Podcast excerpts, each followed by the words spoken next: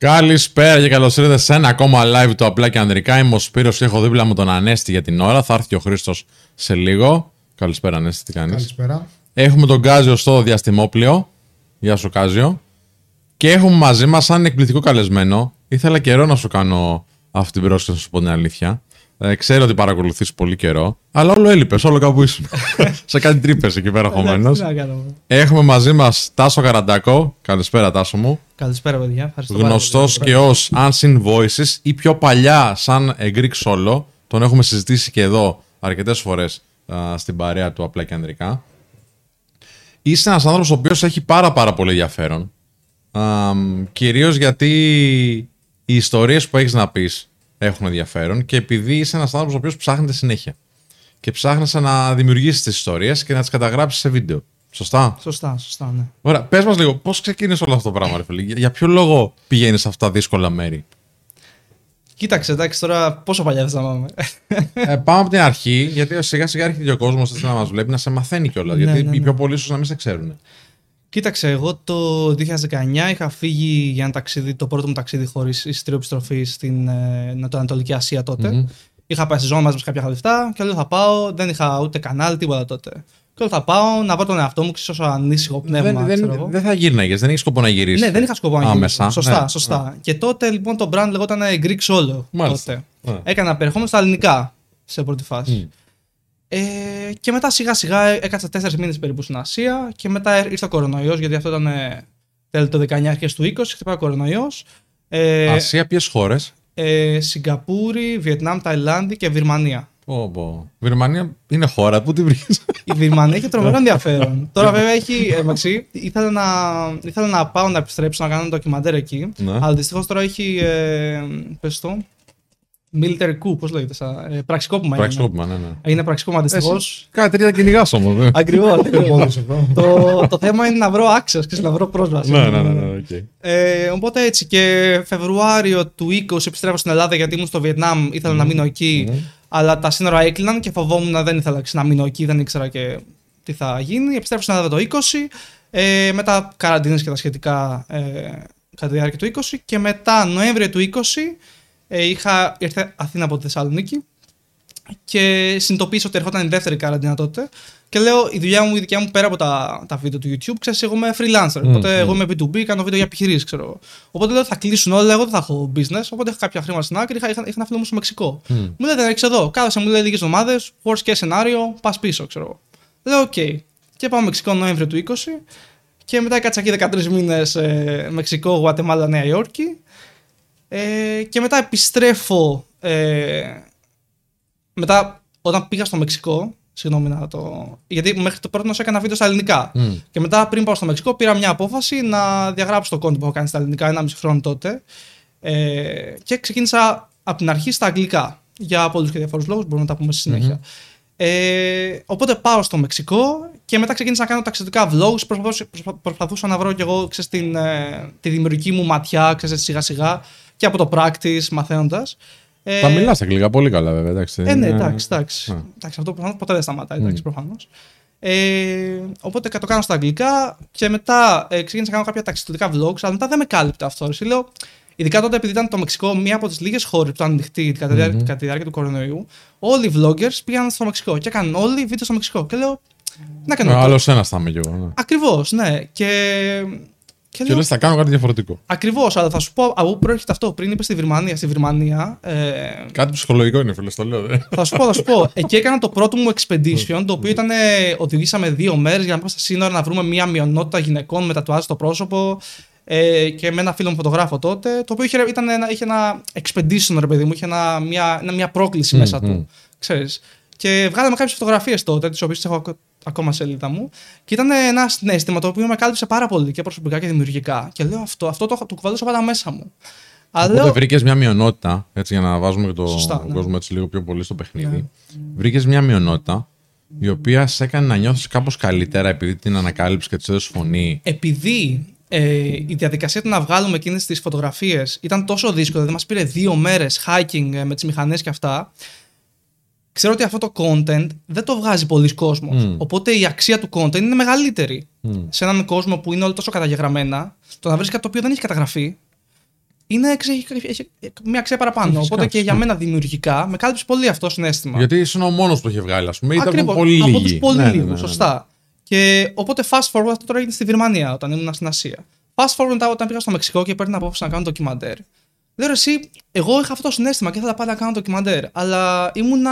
Δεν ξέρω πώς λέγεις στα ελληνικά. Εντάξει, sorry in advance. Δεν πειράζει, δεν πειράζει. Για τα Πες πολλά τα, θα- θα αγγλικά. τα λέμε εμείς, θα Δεν τα λέμε. μπλέξα ρόλα, ξέρεις. We will say them. We will say- Ε, απλά έχεις πολλά τα χρόνια στο δρόμο. Ε, και απο, αποφάσισα να το κάνω, αλλά ήμουν entitled. Δηλαδή έλεγα ότι α, εγώ δεν έχω cameraman, δεν έχω sound designer. Λέω πώς θα κάνω εγώ ντοκιμαντέρ. Θέλει 100 άτομα λέει, να κάνω. Γιατί ξέρεις, επειδή εγώ το κάνω και στα αγγλικά, ο ανταγωνισμός είναι πολύ πιο υψηλός. Ναι, ήθελε καλύτερη παραγωγή, ας πούμε. Ναι, ρε παιδί μου, γιατί ξέρεις, έχω εγώ τα πρότυπά μου ε, τα, από τα οποία πειράζομαι και ξέρεις, δημιουργικά.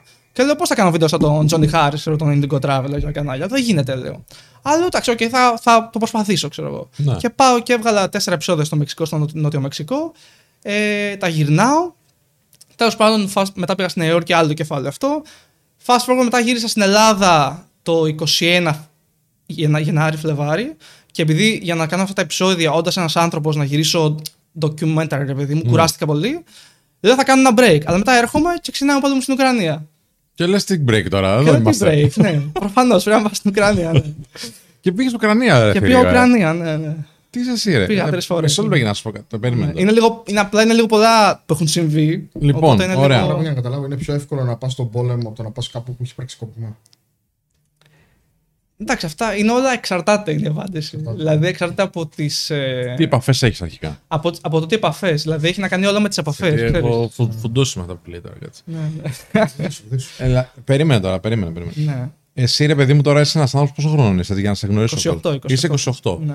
Δηλαδή τα τελευταία 4-5 χρόνια Ναι. είσαι κάπου Non-stop. σε αεροπλάνα, ας πούμε. Εντάξει. ναι, πολύ. Και σε περιοχές του κόσμου, οι οποίες περιοχές δεν λες ότι πάω για τουρισμό εκεί. Σωστά. Μπορεί να ακούμε εμεί τώρα το Μεξικό και να λέμε Μα, Μεξικό, ξέρω εγώ, πολλές παραλίες, ξέρω εγώ, ωραίες γυναίκες κτλ. Αλλά δεν ισχύει.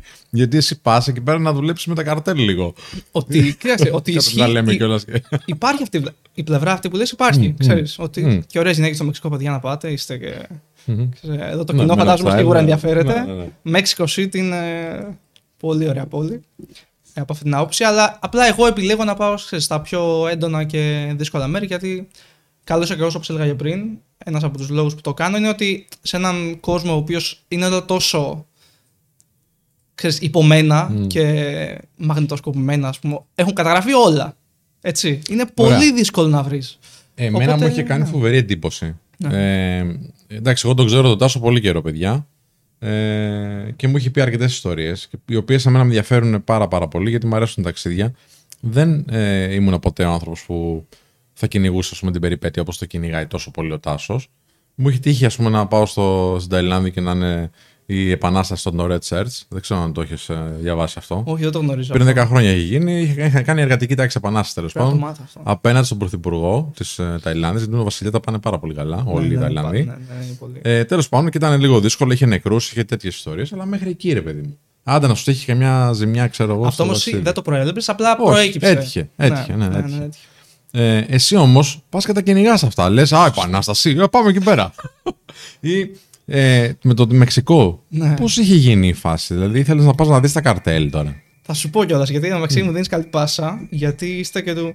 Εγώ την ιστορία. Είμαστε στο καρτέλ, εμείς. Ναι. Ωραία, οπότε είχα πάει σε ένα ραντεβού στο Μεξικό και όπως και με όλους τους ανθρώπους που γνωρίζω σε κάθε χώρα, επικοινωνώ και πάνω στην κουβέντα τι κάνεις, κάνω αυτό, ψάχνω ιστορίες κτλ. Και μου λέει αυτή έχω μια ιστορία που θα σα αρέσει πάρα πολύ. Και μου δείχνει ένα βιντεάκι ενός ποταμιού που το οποίο ήταν 50 μέτρα πλάτος, στη μία όχθη στο Μεξικό, στην άλλη όχθη στη Γουατεμάλα. Και μου λέει εδώ πέρα περνάνε παράνομο. Αυτό δεν είναι λέει, official σύνορο, είναι ανεπίσημο σύνορο. Και λέω, ήταν κάτι ε, σχεδίες, ξέρω εγώ, ξύλινες, τις οποίες ε, παίρνουσαν πράγματα διάφορα. ας πούμε. Α, επειδή είχε το ποτάμι δεν είχε σύνορα, ρε παιδί μου. Οπότε Ε, όποιος διέσχιζε το ποτάμι, άλλαζε. υπάρχει, άλλαζε χώρα. υπάρχει επίσημο σύνορο, έχει μια γέφυρα, αλλά ο πιο πολλοί κόσμος περνάει Από το νερό, ναι. σωστά. Γιατί εκείνο το σύνορο συγκεκριμένα είναι ένα από τα σημεία που μετανάστες από τη Λατινική Αμερική που φιλοδοξούν να πάνε στις ΗΠΑ και πρώτα πρέ- πρέ- πρέπει να μπουν στο Μεξικό. Οπότε από εκεί περνάνε πάρα πολλοί κόσμος, ξέρω εγώ, και περνάνε και, και προϊόντα. Ανεπίσημα.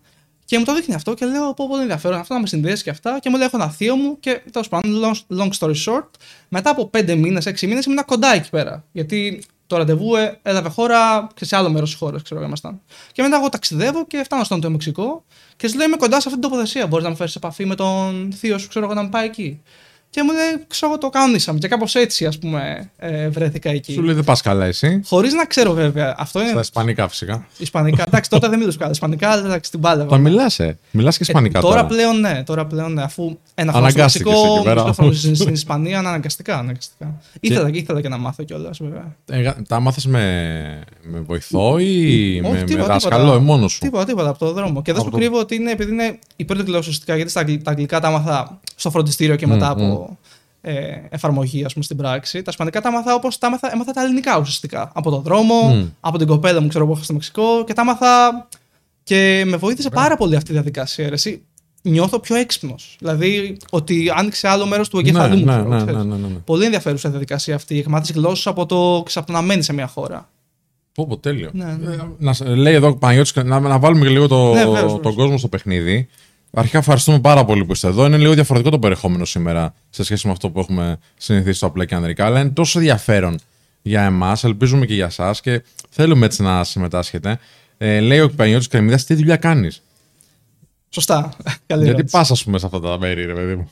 Α, ε, εγώ, κάνω, εγώ είμαι βιντεογράφος, είμαι freelance βιντεογράφος, δηλαδή κάνω βίντεο marketing για επιχειρήσεις, δηλαδή εγώ έτσι βγάζω λεφτά. Έτσι κάνω βίντεο για Instagram, για Facebook. Δημιουργείς περιεχόμενο τέλος πάντων για Σωστά, εταιρείες. ναι, Ωραία. Παραγωγός βίντεο, ας πούμε. Ε, αλλά σε αυτά τα μέρη πάω γιατί έχω ένα κανάλι στο YouTube, το οποίο δυστυχώς ακόμα δεν με πληρώνει, αλλά εγώ το προσεγγίζω με αυτή τη λογική. Καταλαβες. Δηλαδή, η δουλειά που κάνω την αντιμετωπίζω πολύ επαγγελματικά, γιατί φιλοδοξώ να είναι αυτό, αυτή ξέρεις, η Μάλιστα. κύρια πηγή εισοδήματος μου Μάλιστα. Κάποια στο- στιγμή στο να, μέλλον. μέσω από το ντοκιμαντέρ Ναι, να, είτε να, βγει σε κάποιο- βιοπορίζεσαι. Σωστά, ναι. σωστά, ναι. Σωστά. Που δεν βγαίνει τώρα λόγω YouTube και όλα αυτά, αλλά Καθόλου, κα- γι' αυτό καθόλου. κάνεις και άλλες υπηρεσίες. Ναι, Ωραία. ναι, σωστά. Ε, οπότε είσαι βιντεογράφος. Αυτή είναι η δουλειά σου. Δεν Σωστά. πας σαν δημοσιογράφο. Γιατί με ρώτησαν κάποιοι σε Instagram. Είναι δημοσιογράφος το παιδί.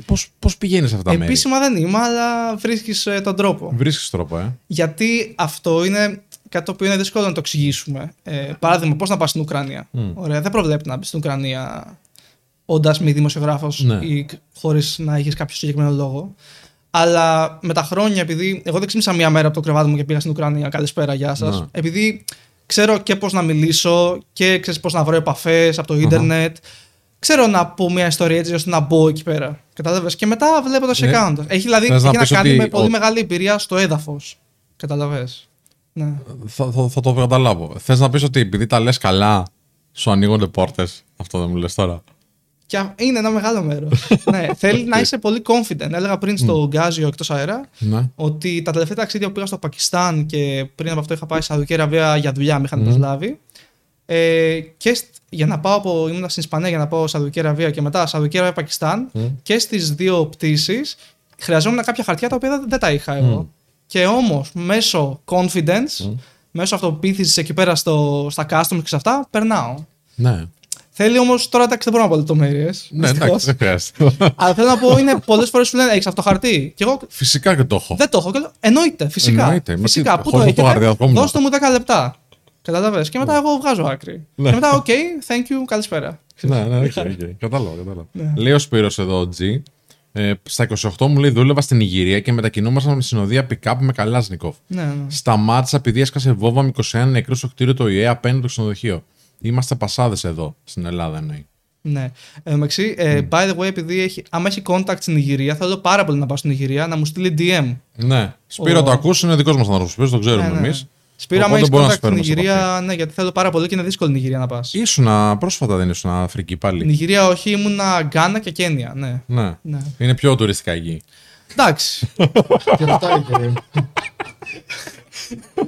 Να πούμε και στους φίλους μας από το Instagram και τις φίλες από το Instagram ότι εάν θέλετε καλύτερη ποιότητα εικόνας, σίγουρα εικόνας, ήχο έτσι και έτσι, ε, να έρθετε στο YouTube. Εντάξει, ελάτε στο YouTube του Men of Style και ε, θα το βλέπετε καλύτερα με καλύτερες κάμερες κτλ.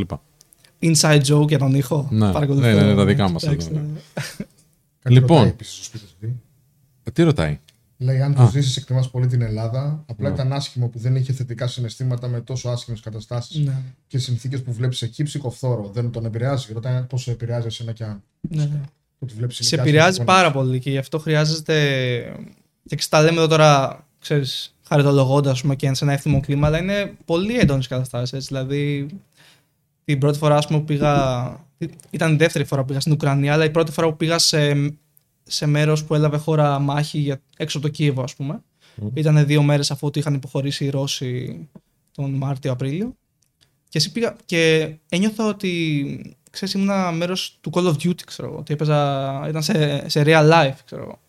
Το οποίο αυτό, επειδή και εκεί είναι ένα, μια λεπτή γραμμή, επειδή εγώ έχω πρόσβαση εκεί μία ώρα. Μου λέει ο δικός μου με που μπήκαμε εκεί, έχεις εδώ one hour. Ξέρεις ότι βγάλεις, έβγαλες. Οπότε δεν έχω χρόνο να επεξεργαστώ. Λόγω επικίνδυνοτητα σε μία ώρα ή. Ε, όχι, όχι επικίνδυνοτητα, ότι ξέρω εγώ από τους στρατιωτικούς, γιατί έχεις, έχει διάφορα checkpoints στην Ουκρανία που σου αφήνουν ρε παιδί μου να περάσεις από το ένα σημείο στο άλλο, ξέρεις, έχει διάφορες περιοχές.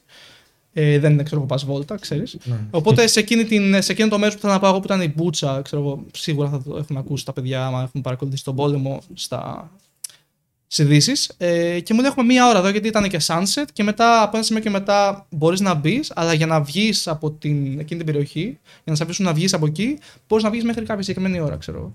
Και είχαμε φτάσει με 5 ώρα και μου λέει: Έχουμε μέχρι τις 6, ξέρω εγώ. Οπότε εγώ, στη συγκεκριμένη περίπτωση τώρα, ε, δεν, έχω, δεν είχα το χρόνο ρε, να, να επεξεργαστώ τι- το πόσο σκληρές ήταν οι εικόνες. Εγώ έπρεπε να βγάλω, είχα την κάμερα και αλλά ξέρω ότι έχω μία ώρα εδώ.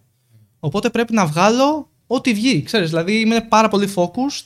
Πάω με πάρα πολύ έτσι, ε, προσήλωση στο να βγάλω να κάνω τα interviews και αυτά. Και μετά βγαίνουμε και μετά από μία μέρα το συνειδητοποίησα δηλαδή, το πόσο σκληρές ήταν οι εικόνες. Οπότε είναι σε μια λεπτή γραμμή του.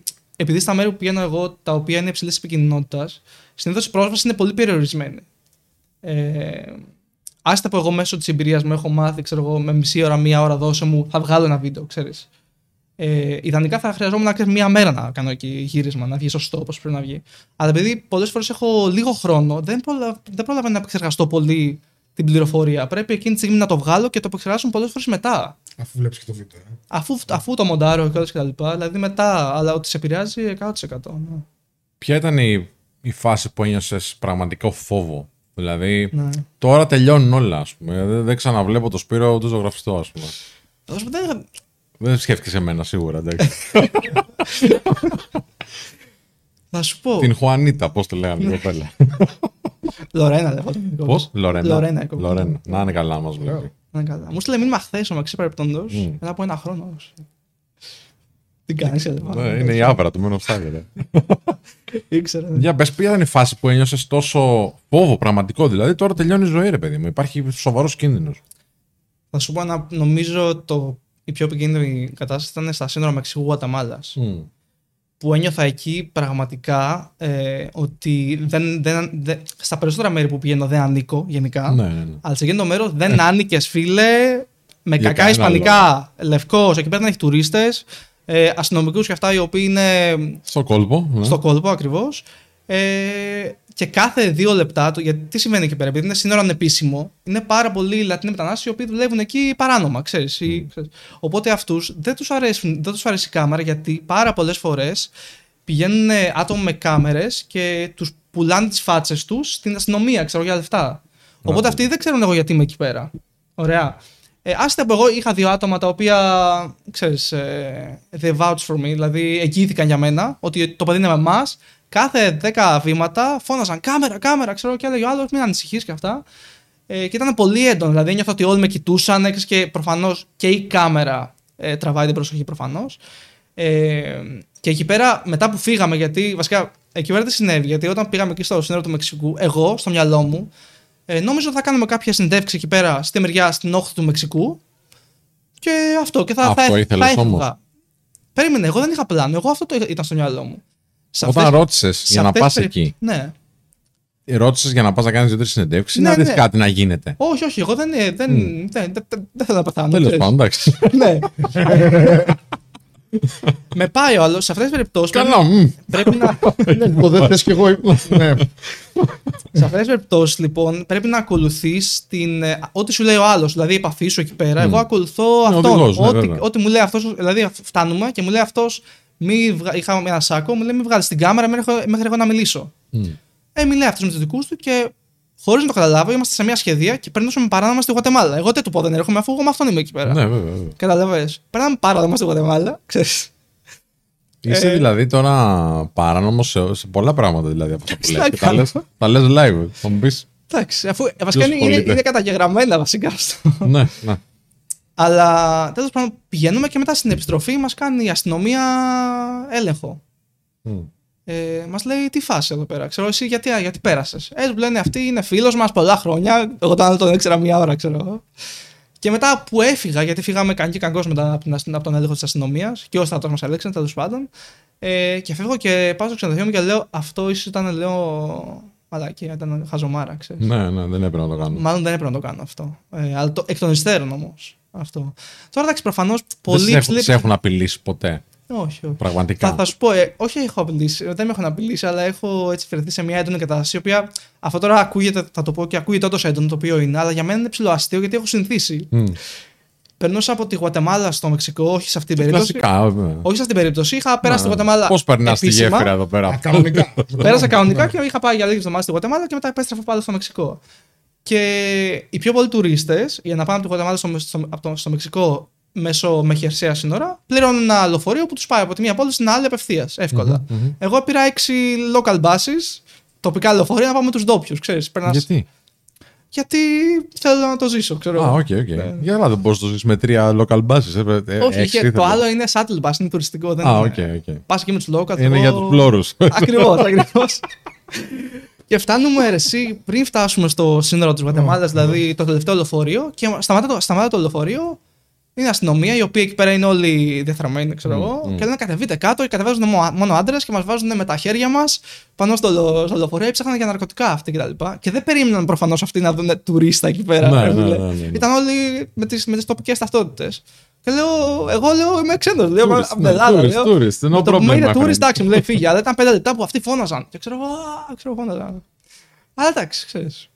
Ε, τέτοια, μόνο τέτοια έχω να λέω. Ξέρεις, πολλά τέτοια. Βόρεια Νιγηρία, λέει ο Σπύρος, αν άνοιγες κάμερα τέλος. Αμπούτζα και Λάγος, έχω αρκετούς που πάνε ακόμα, θα σου στείλω. Να μου στείλει, να μου στείλει. Πώς σου φαίνεται που για να μην σε κουβα- καβαλάνε πρέπει να συμπεριφέρεις σαν γκάγκστρα και να σε φοβούνται; Δεν, δεν, Δεν το έχεις πολύ ζήσει ισχύει έτσι. αυτό, δεν το έχω ζήσει τόσο πολύ. Γιατί εγώ πιο πολύ βασίζομαι στις, στις επαφές μου. Γι' αυτό είναι και πολύ σημαντικό να έχεις καλές επαφές. Γιατί να ξέρεις ότι επειδή υπάρχουν πάρα πολλοί φωτορεπόρτερ, δημοσιογράφοι, άτομοι που κάνουν αυτό που κάνω κι εγώ, που πάνε σε αυτά τα μέρη, οπότε υπάρχει το, το service ε, των λεγόμενων fixers όπως λέγονται. Το fixer τι είναι για να το πούμε.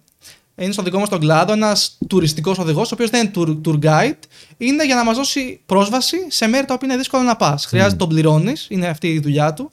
Αλλά υπάρχουν πολλοί fixer που σου, σου- σου κάνουν scam, σε, είναι απάτη, ξέρω. εγώ. Οπότε είναι πολύ δύσκολο να βρεις καλό fixer. Οπότε αυτά είναι από στόμα σε στόμα ο κυρίως. Fixer είναι σαν, ε, ας πούμε, τι να πούμε, ένας οδηγός. Ναι, θα σε πάει κάπου που είναι περίεργα, Σωστά. αλλά μπορεί να σου λέει και ψέματα. Σωστά. Και πώς βρίσκεις αν είναι σωστός ή όχι. Είναι από στόμα σε στόμα, δηλαδή Μάλιστα. από YouTubers, φωτορεπόρτερς. Δηλαδή, ε, ας πούμε στην Ουκρανία που πήγα, ξέρω εγώ, έχει μόνο δημοσιογράφους. Γνωρίζεις ενταλλάσσει επαφές, ξέρεις το background του καθενός. Άμα ξέρεις ότι ένας έχει κάνει Αφρική, να σου πω. Μμ. Ξέρω εγώ και κάπως έτσι, ξέρεις, βρίσκεται επαφές. Με Ή από reviews, fixer. Google reviews. και- όχι, όχι, δεν είναι έτσι. δεν είναι έτσι. Ναι. Λοιπόν, ποιο είναι το υλικό λέει που πρέπει να καταγράψεις, ρωτάει εδώ ο Παναγιώτης. Τι, Ξα- τι είναι ποιο- το υλικό που σου κάνει ενδιαφέρον εσένα, ναι. για να δείξεις τον κόσμο; Ό,τι δεν έχει καταγραφεί. Δηλαδή, κάνω πάρα πολύ μεγάλη έρευνα. Ε, ξέρεις, Μμ. για το τι ιστορίες διαφορετικές μπορεί να υπάρχουν. Ε, Προφανώς, εγώ παρακολουθώ πάρα πολύ YouTube το συγκεκριμένο niche, το documentary που είναι το δικό μου. Και προσπαθώ να βρω ή από ξέρεις, viral videos, ξέρω εγώ, μικρά, ε, των, πε- ξέρεις, λίγο, λίγο δευτερολέπτων, το οποίο που έχει καταγραφεί αυτό, ξέρω εγώ. Οπότε κάνω πολλή έρευνα και διαβάζω πάρα πολύ. Ε, από βιβλία πολλές φορές, βρίσκεις ιστορίες. Ξέρεις. Οπότε Είναι- ό,τι δεν έχει καταγραφεί και ό,τι είναι δύσκολο, ξέρεις ότι έχει κάποια μια δύσκολη πρόσβαση, αλλά κυρίως ό,τι δεν έχει καταγραφεί και ό,τι είναι δύσκολο, δύσκολα προσβάσιμο. Και πώς ξέρεις αν δεν έχει καταγραφεί, από την έρευνα λες. Από Και την αν είναι έρευνα, δύσκολα ναι. προσβάσιμο, καταλαβαίνεις ότι αν εσύ δεν μπορείς να το να Ναι. μπει εύκολα, μάλλον δεν μπορεί κανένας άλλος. Σωστά, ναι. Και αυτά ε, ξέρεις, έχει να κάνει πολύ και από στο δικό μας τον κύκλο, στο δικό μας το κουρμπέτι, ας πούμε, τον Μμ. φωτορεπόρτερ, ξέρεις. Ε, από στόμα στο στόμα σου λένε, ρε παιδί μου, ξέρεις, στους κύκλους τους δικούς μας ιστορίες, ότι α, εσύ αυτό που κάνεις, με βλέπει άλλος στη δουλειά σου, θα σου άρεσε πολύ αυτό. Εγώ πάντα τα καταγράφω, ε, δηλαδή έχω μια λίστα με ιστορίες, ξέρεις, από πολλά άτομα που είναι κατά καιρούς. Πάντα έχω τις κυρίες μου ανοιχτές, ώστε, ε, ώστε να μάθω καινούριες ιστορίες. Οπότε αν έχει κάποιος καμία ιστορία τώρα εδώ, παιδιά, Εννοείται, το- να μας πούνε, να να μας πει έτσι. Ειδικά σε, αν είναι δύσκολη πάρα πολύ και επικίνδυνη και μπορεί να μην γυρίσει πίσω ο Τάσος. Αυτό θέλουμε. λοιπόν... και έρχεται ρε φίλε, εκεί πέρα συνδέθηκα πιο πολύ εγώ μαζί σου. Έρχεται η φάση με τον πόλεμο Ναι. στην Ουκρανία, εντάξει. Ε, και πάμε τώρα σε ένα αναργιλέ εδώ με τον Τάσο και μου λέει ότι ξέρεις φεύγω για εκεί. και έψαχνε επαφές τέλος πάντων ο άνθρωπος μέσα στα α, Media. σε κυβερνήσεις, media κτλ. Ναι. Λοιπόν, και κάτι βρήκες Εντάξει, και τα κάτι- κατάφερες. Τα κατάφερα. Ναι. Πες μας λίγο για αυτήν την εμπειρία. Πήγες από Πολωνία, ε; Σωστά, ναι, ναι, ναι. Γιατί προφανώς δεν μπορούσε να πετάξεις. Α σου πω την εμπειρία της Ουκρανίας. Ε, 24 Που Φεβρουαρίου. ακόμα τώρα οι άνθρωποι παιδεύονται έτσι εκεί πέρα. Δυστυχώς, ναι. Είχα πάει τώρα και για την ε, επέτειο εντός πολλών εισαγωγικών του ενός χρόνου. 24 Φλεβάρι. Το 23 δηλαδή ήμουν Ξανανέβηκες. Ξανέβηκα, ναι, ναι, έβγαλα καινούριο, καινούριο ρεπορτάζ. Ε, τότε όμως ήταν η πρώτη φορά. Ε, άμα θυμάσαι, η, η εισβολή ξεκίνησε, ενώ το, η συ- η εισβολή σε όλη τη χώρα, γιατί ο πόλεμος στον Ντομπάς έχει 9 χρόνια, από το 2014. Εγώ έχω πάει Ουκρανία και ξέρω ότι Ναι. το έχουν πάρα πολύ σε περηφάνεια ότι καταφέραν τότε και αποκόψαν λίγο την επέλαση των Ρώσων, έτσι. ναι. Και το είχαν και σαν ε, εθνική εορτή. Ισχύει, ισχύει.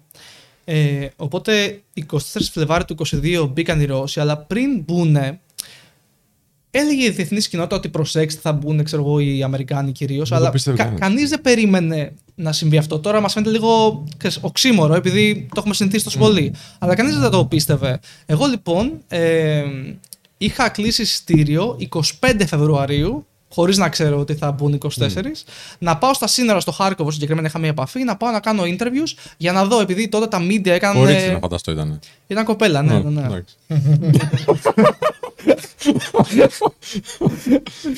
OK. Anyway, Εντάξει. Απλά να το πούμε. δεν- εντάξει. Anyway, οπότε ήταν μια κοπέλα λοιπόν Στο Χάρκοβο. Ναι. στο Χάρκοβο, η οποία με έδωσε στην Αθήνα και μου είχε πει θα πάω στο Χάρκοβο. Της λέω πώς θα πας, αφού όλοι στα μοίρα τότε, γιατί είχαν μαζευτεί τα στρατεύματα της Ουκρανίας. Να μην σοβαρά. ξέρεις.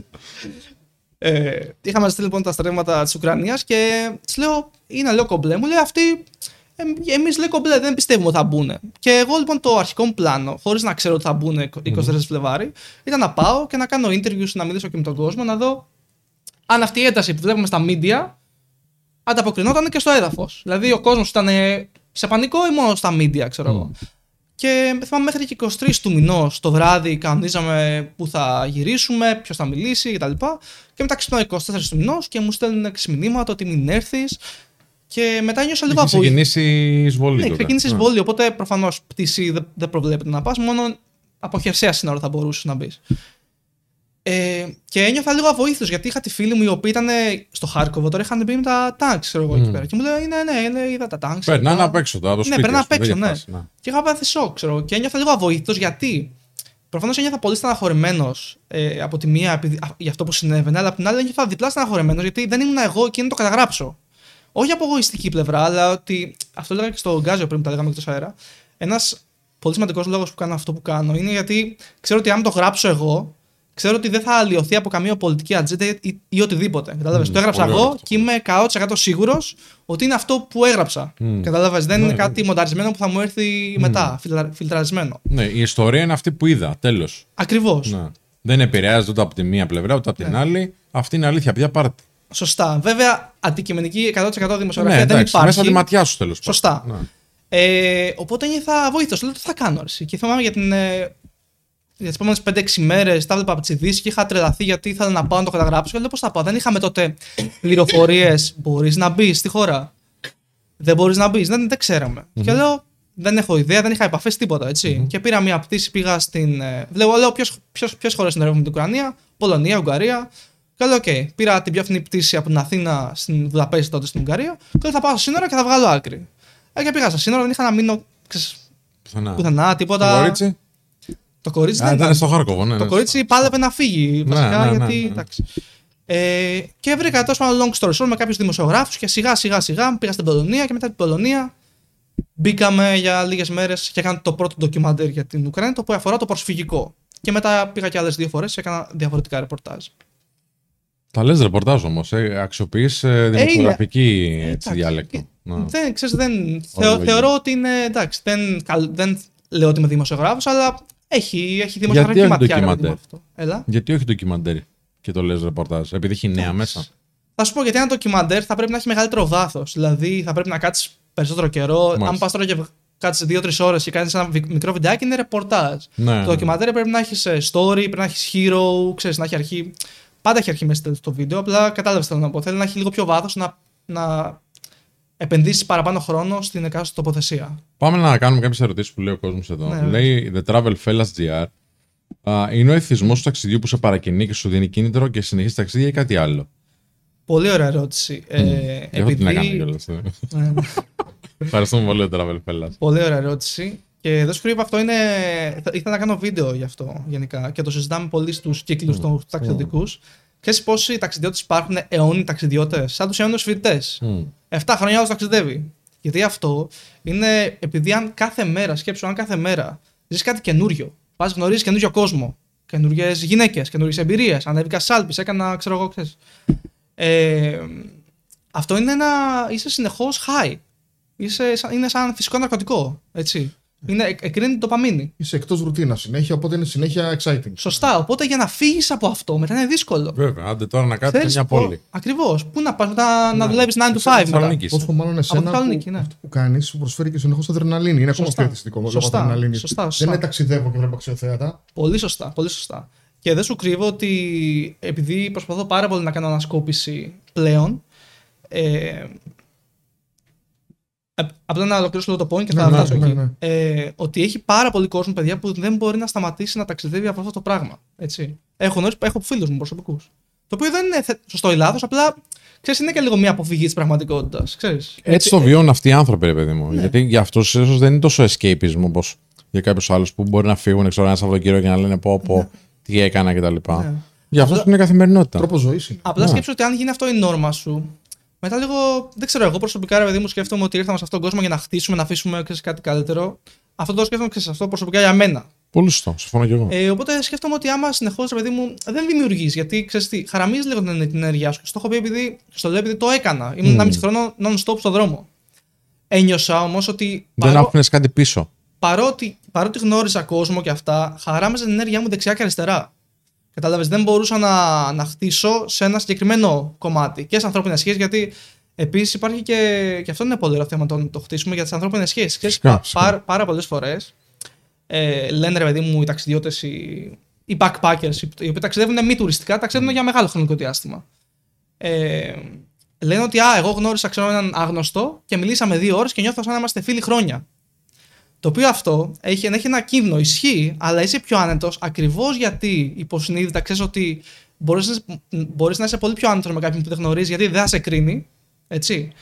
Ε, και αφετέρου ξέρεις στο πίσω μέρος του μυαλού σου ότι μπορεί και να τον ξαναδείς ποτέ. Ότι μπο, οπότε μπορείς πολύ πιο εύκολα να, να ανοιχτείς. Αλλά αυτό δεν σημαίνει απαραίτητα ότι είναι λίγο ένα fake, ένα, λίγο, μια πλασματική πραγματικότητα αυτό.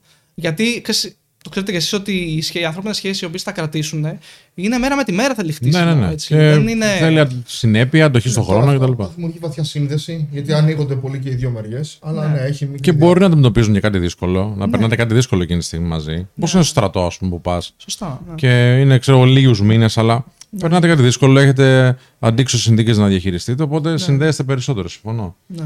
Ε, αλλά έχετε και ένα κοινό εσείς οι άνθρωποι αυτοί, δηλαδή. Ε, πάτε για αυτό. Οπότε έχετε από την αρχή ένα, μια κοινή πλατφόρμα που μπορείτε να συνομιλήσετε. Σωστά. Σωστά. Δεν είναι, δηλαδή- ε, ξεπερνάτε δηλαδή πολύ εύκολα ε, το κομμάτι του να σπάσω τον πάγο. ναι. Γιατί ε, είστε το ίδιο πράγμα. Είναι σπασμένος πάγος. Ναι, ακριβώς. ναι, Ακριβώς. ναι. Έχεις γνωρίσει ανθρώπους. Α, βασικά έχω μια πολύ ωραία ερώτηση που λέει ο Σπύρος, πριν πάω στην δικιά μου. Ε, λέει πολύ καλά ρούχα, λέει είναι αυτά που χρησιμοποιούν καταδρομή. Αλλά σε εμπόλεμες ζώνες, λέει, αν σε δίνουν μποτάκια και tactical γενικά, ε, υπάρχει ζήτημα. Τι φοράς σε εμπόλεμε ζώνες εσύ; Θα σου πω. Ε, Φοράς λίγο, ένα, λίγο ευέλικτη ξέρεις, ενδυμασία. Να είναι λίγο ξέρεις, sweatpants τύπου tactical. Αλλά δεν χρειάζεται. Αν φοράς πότε, άμα είσαι press, ξέρω εγώ, είσαι κάποια credential press. Με την τελευταία φορά που πήγα. Πήγα, είχες πήγα, press? πήγα, πήγα όντως σαν press. Ναι, ναι, ναι. Την πρώτη φορά που πήγα δεν ήμουν σαν press. Πώς πήγες Τι- σαν πρέσ. Έχω πήγες σαν- δι- σαν τον διεθνή τύπο; κάρτα δημοσιογραφική. Πώς; Τι εννοείς, ε, έδωσα εξετάσει και πέρασα. Αλήθεια. Ναι, ναι. Ενώ δεν είσαι δημοσιογράφος. Δεν είμαι, αλλά μπορείς. Μπορείς. Ναι, ναι.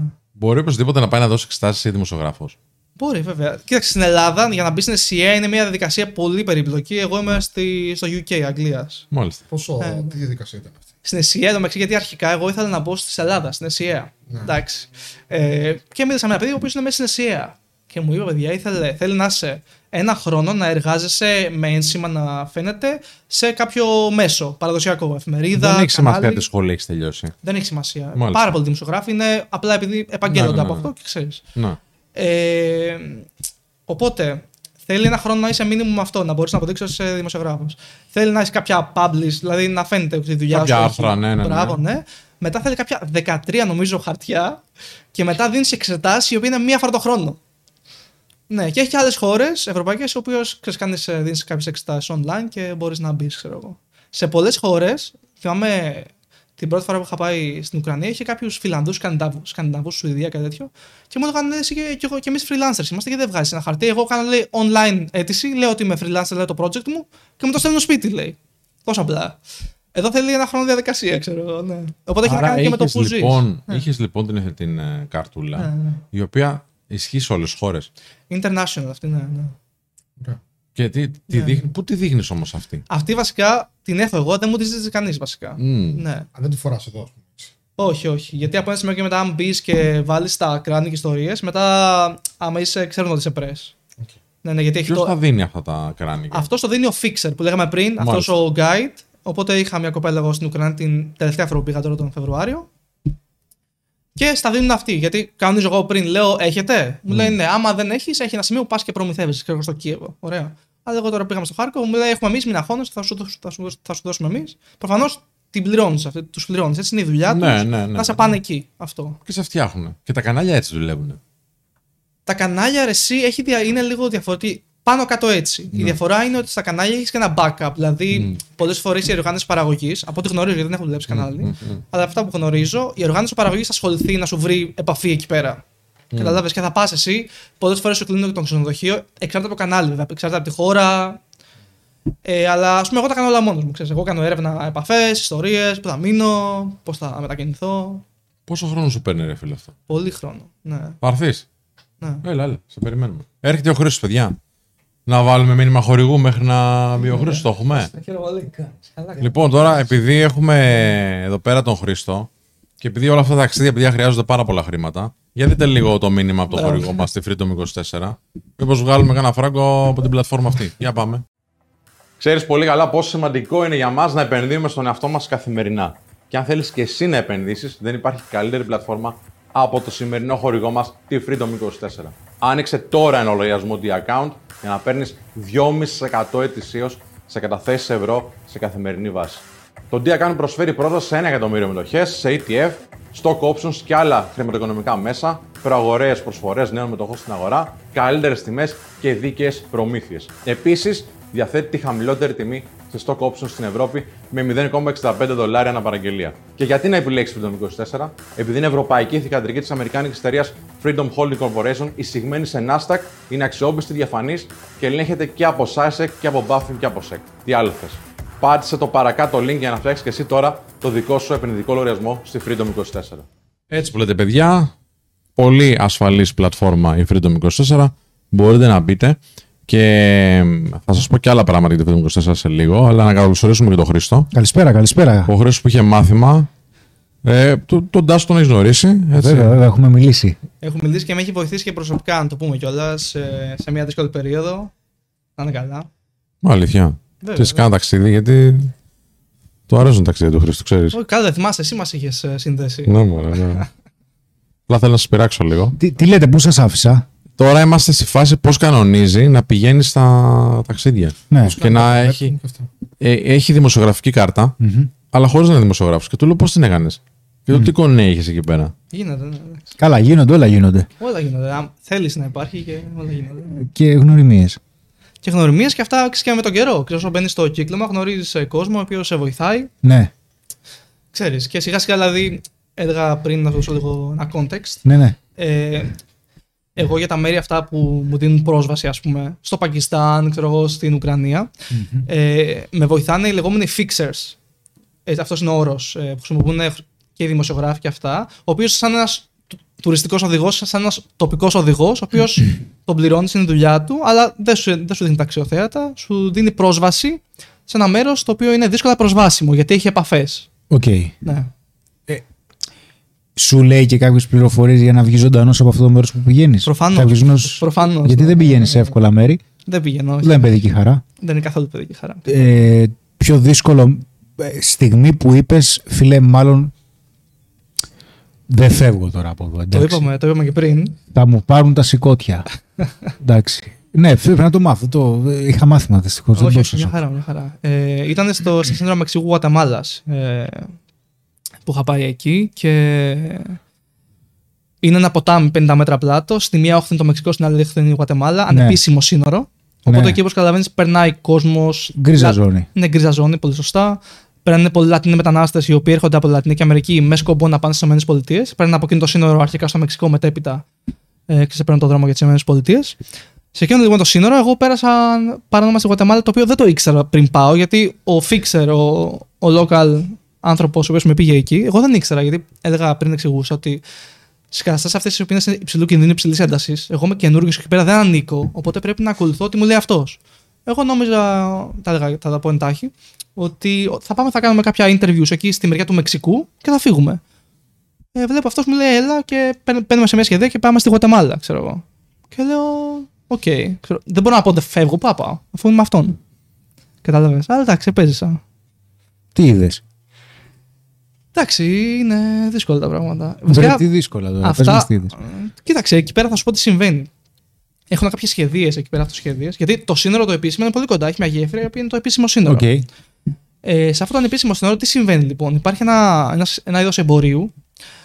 Ένα είδος εμπορίου. Όχι, θα σου πω, θα σου πω. Παπούτσια. θα σου πω, θα σου πω, θα σου πω. θα σου πω και αυτό που φαντάζεσαι και. Ναι, γιατί κάτι το οποίο ρωτάνε είναι- και οι φίλοι εδώ, ξέρω Ναι, εγώ, ναι. να πεις κάτι κακό για τα ναρκωτικά, ας πούμε. Γιατί ναρκωτικά φαντάζομαι πουλούσαν εκεί. Οι Δεν έχω ανθρώπους. δει εγώ ναρκωτικά. Ε, περνάν, Δεν περ- έχεις δει ή δεν περ- έχεις δει; Όχι, όχι, δεν έχω δει όντως.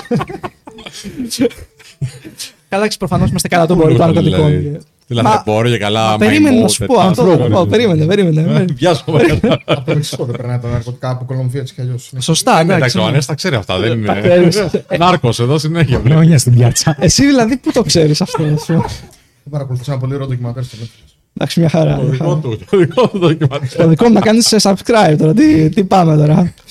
Αλλά τι έλεγα, ναι, θα σου πω τι συμβαίνει εκεί πέρα. Θα σου πω και τι είναι το επίσημο και το ανεπίσημο αυτό που λέτε. Το επίσημο λοιπόν κατά τη διάρκεια της ημέρας, το νόμισμα της Γουατεμάλας είναι δύο φορές πιο δυνατό από το νόμισμα του Μεξικού. Μμ. Οπότε αυτοί περνάνε από εκεί πέρα, παίρνουν τρόφιμα κτλ. Τα παίρνουν παράνομα στη Γουατεμάλα και τα πουλάνε 50% κέρδος. Κατάλαβε. Οπότε αυτό γίνεται κατά τη διάρκεια της ημέρας. Το βράδυ λοιπόν παίρνανε μετανάστες, παίρνανε όπλα, παίρνανε διάφορα πράγματα, τα οποία εγώ δεν τα είδα γιατί ούτε καν αυτοί που δουλεύουν εκεί κατά τη διάρκεια της ημέρας πάνε το βράδυ. Το βράδυ δεν πας εκεί. Είναι πολύ επικίνδυνα. Ακόμα και την ημέρα είναι επικίνδυνα. Ε, Τα καρτέλ εκεί τώρα θα κάνουν πάρτι. Ε, φαντάζομαι, ναι, δεν ξέρω. Δεν, δεν το είδα με τα μάτια μου, αλλά. Τα που βελάνε εκεί πάνω τους όπλα. έτσι κι Ναι, αλλιώς. δεν ξέρω. Αλλά εντάξει, είναι πολύ έντονες καταστάσεις. Οπότε ήταν η μοναδική στιγμή, α- ακόμα και πιο έντονα και από τον πόλεμο, δεν σου κρύβω, που εκ των υστέρων λέω αυτό ίσως ήταν ε, χαζομάρα. Δεν έπρεπε να το κάνω αυτό.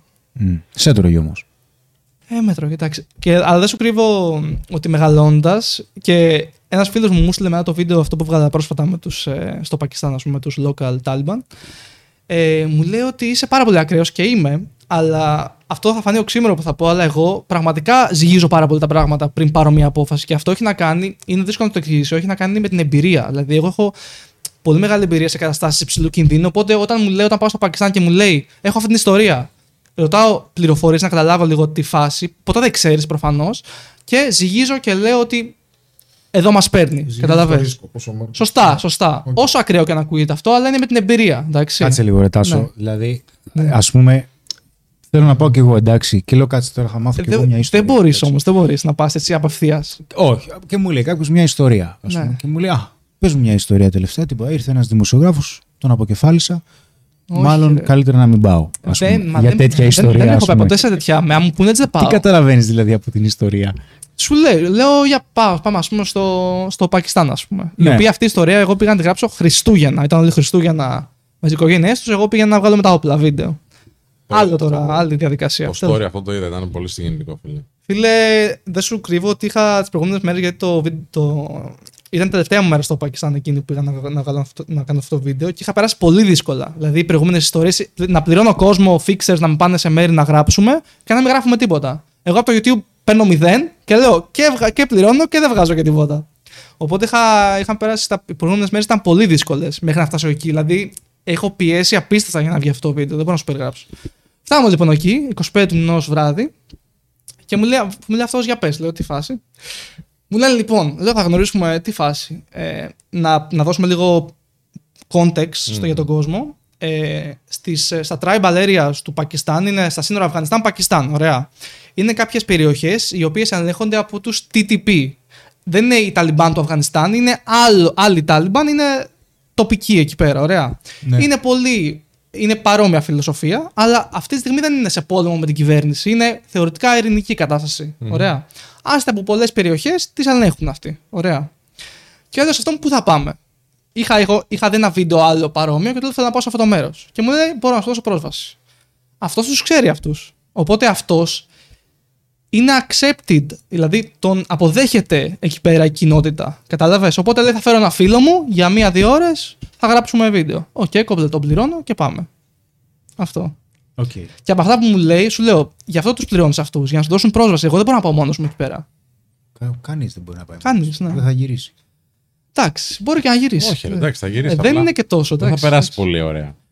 Εντάξει, κοίταξε, εξάρτηται εσύ γιατί ένας ένας πολύ σημαντικός λόγος που πραγματικά. Α πούμε, άμα δεις το βίντεο, το, το ολοκληρωμένο ντοκιμαντέρ, ας πούμε, τους ε, Ταλιμπάν τώρα στο Πακιστάν, εγώ προσπαθώ να δείξω την πραγματικότητα, χωρίς φίλτρα. Δηλαδή, υπάρχει μια πολύ μεγάλη δαιμονοποίηση για αυτούς τους ανθρώπους, έτσι. Και εγώ πάω εκεί πέρα και η προσωπική μου εμπειρία, όχι ότι ε, ξέρεις, είμαι υπέρ του εμπορίου όπλων, καμία σχέση, έτσι. Ε, αλλά οι άνθρωποι αυτοί, ένας παππούς εκεί πέρα που είναι 80 χρονών και στο μυαλό του του μιλάω και λέω πώς είναι, λέω είναι επικίνδυνα, μου λέει δεν είναι επικίνδυνα.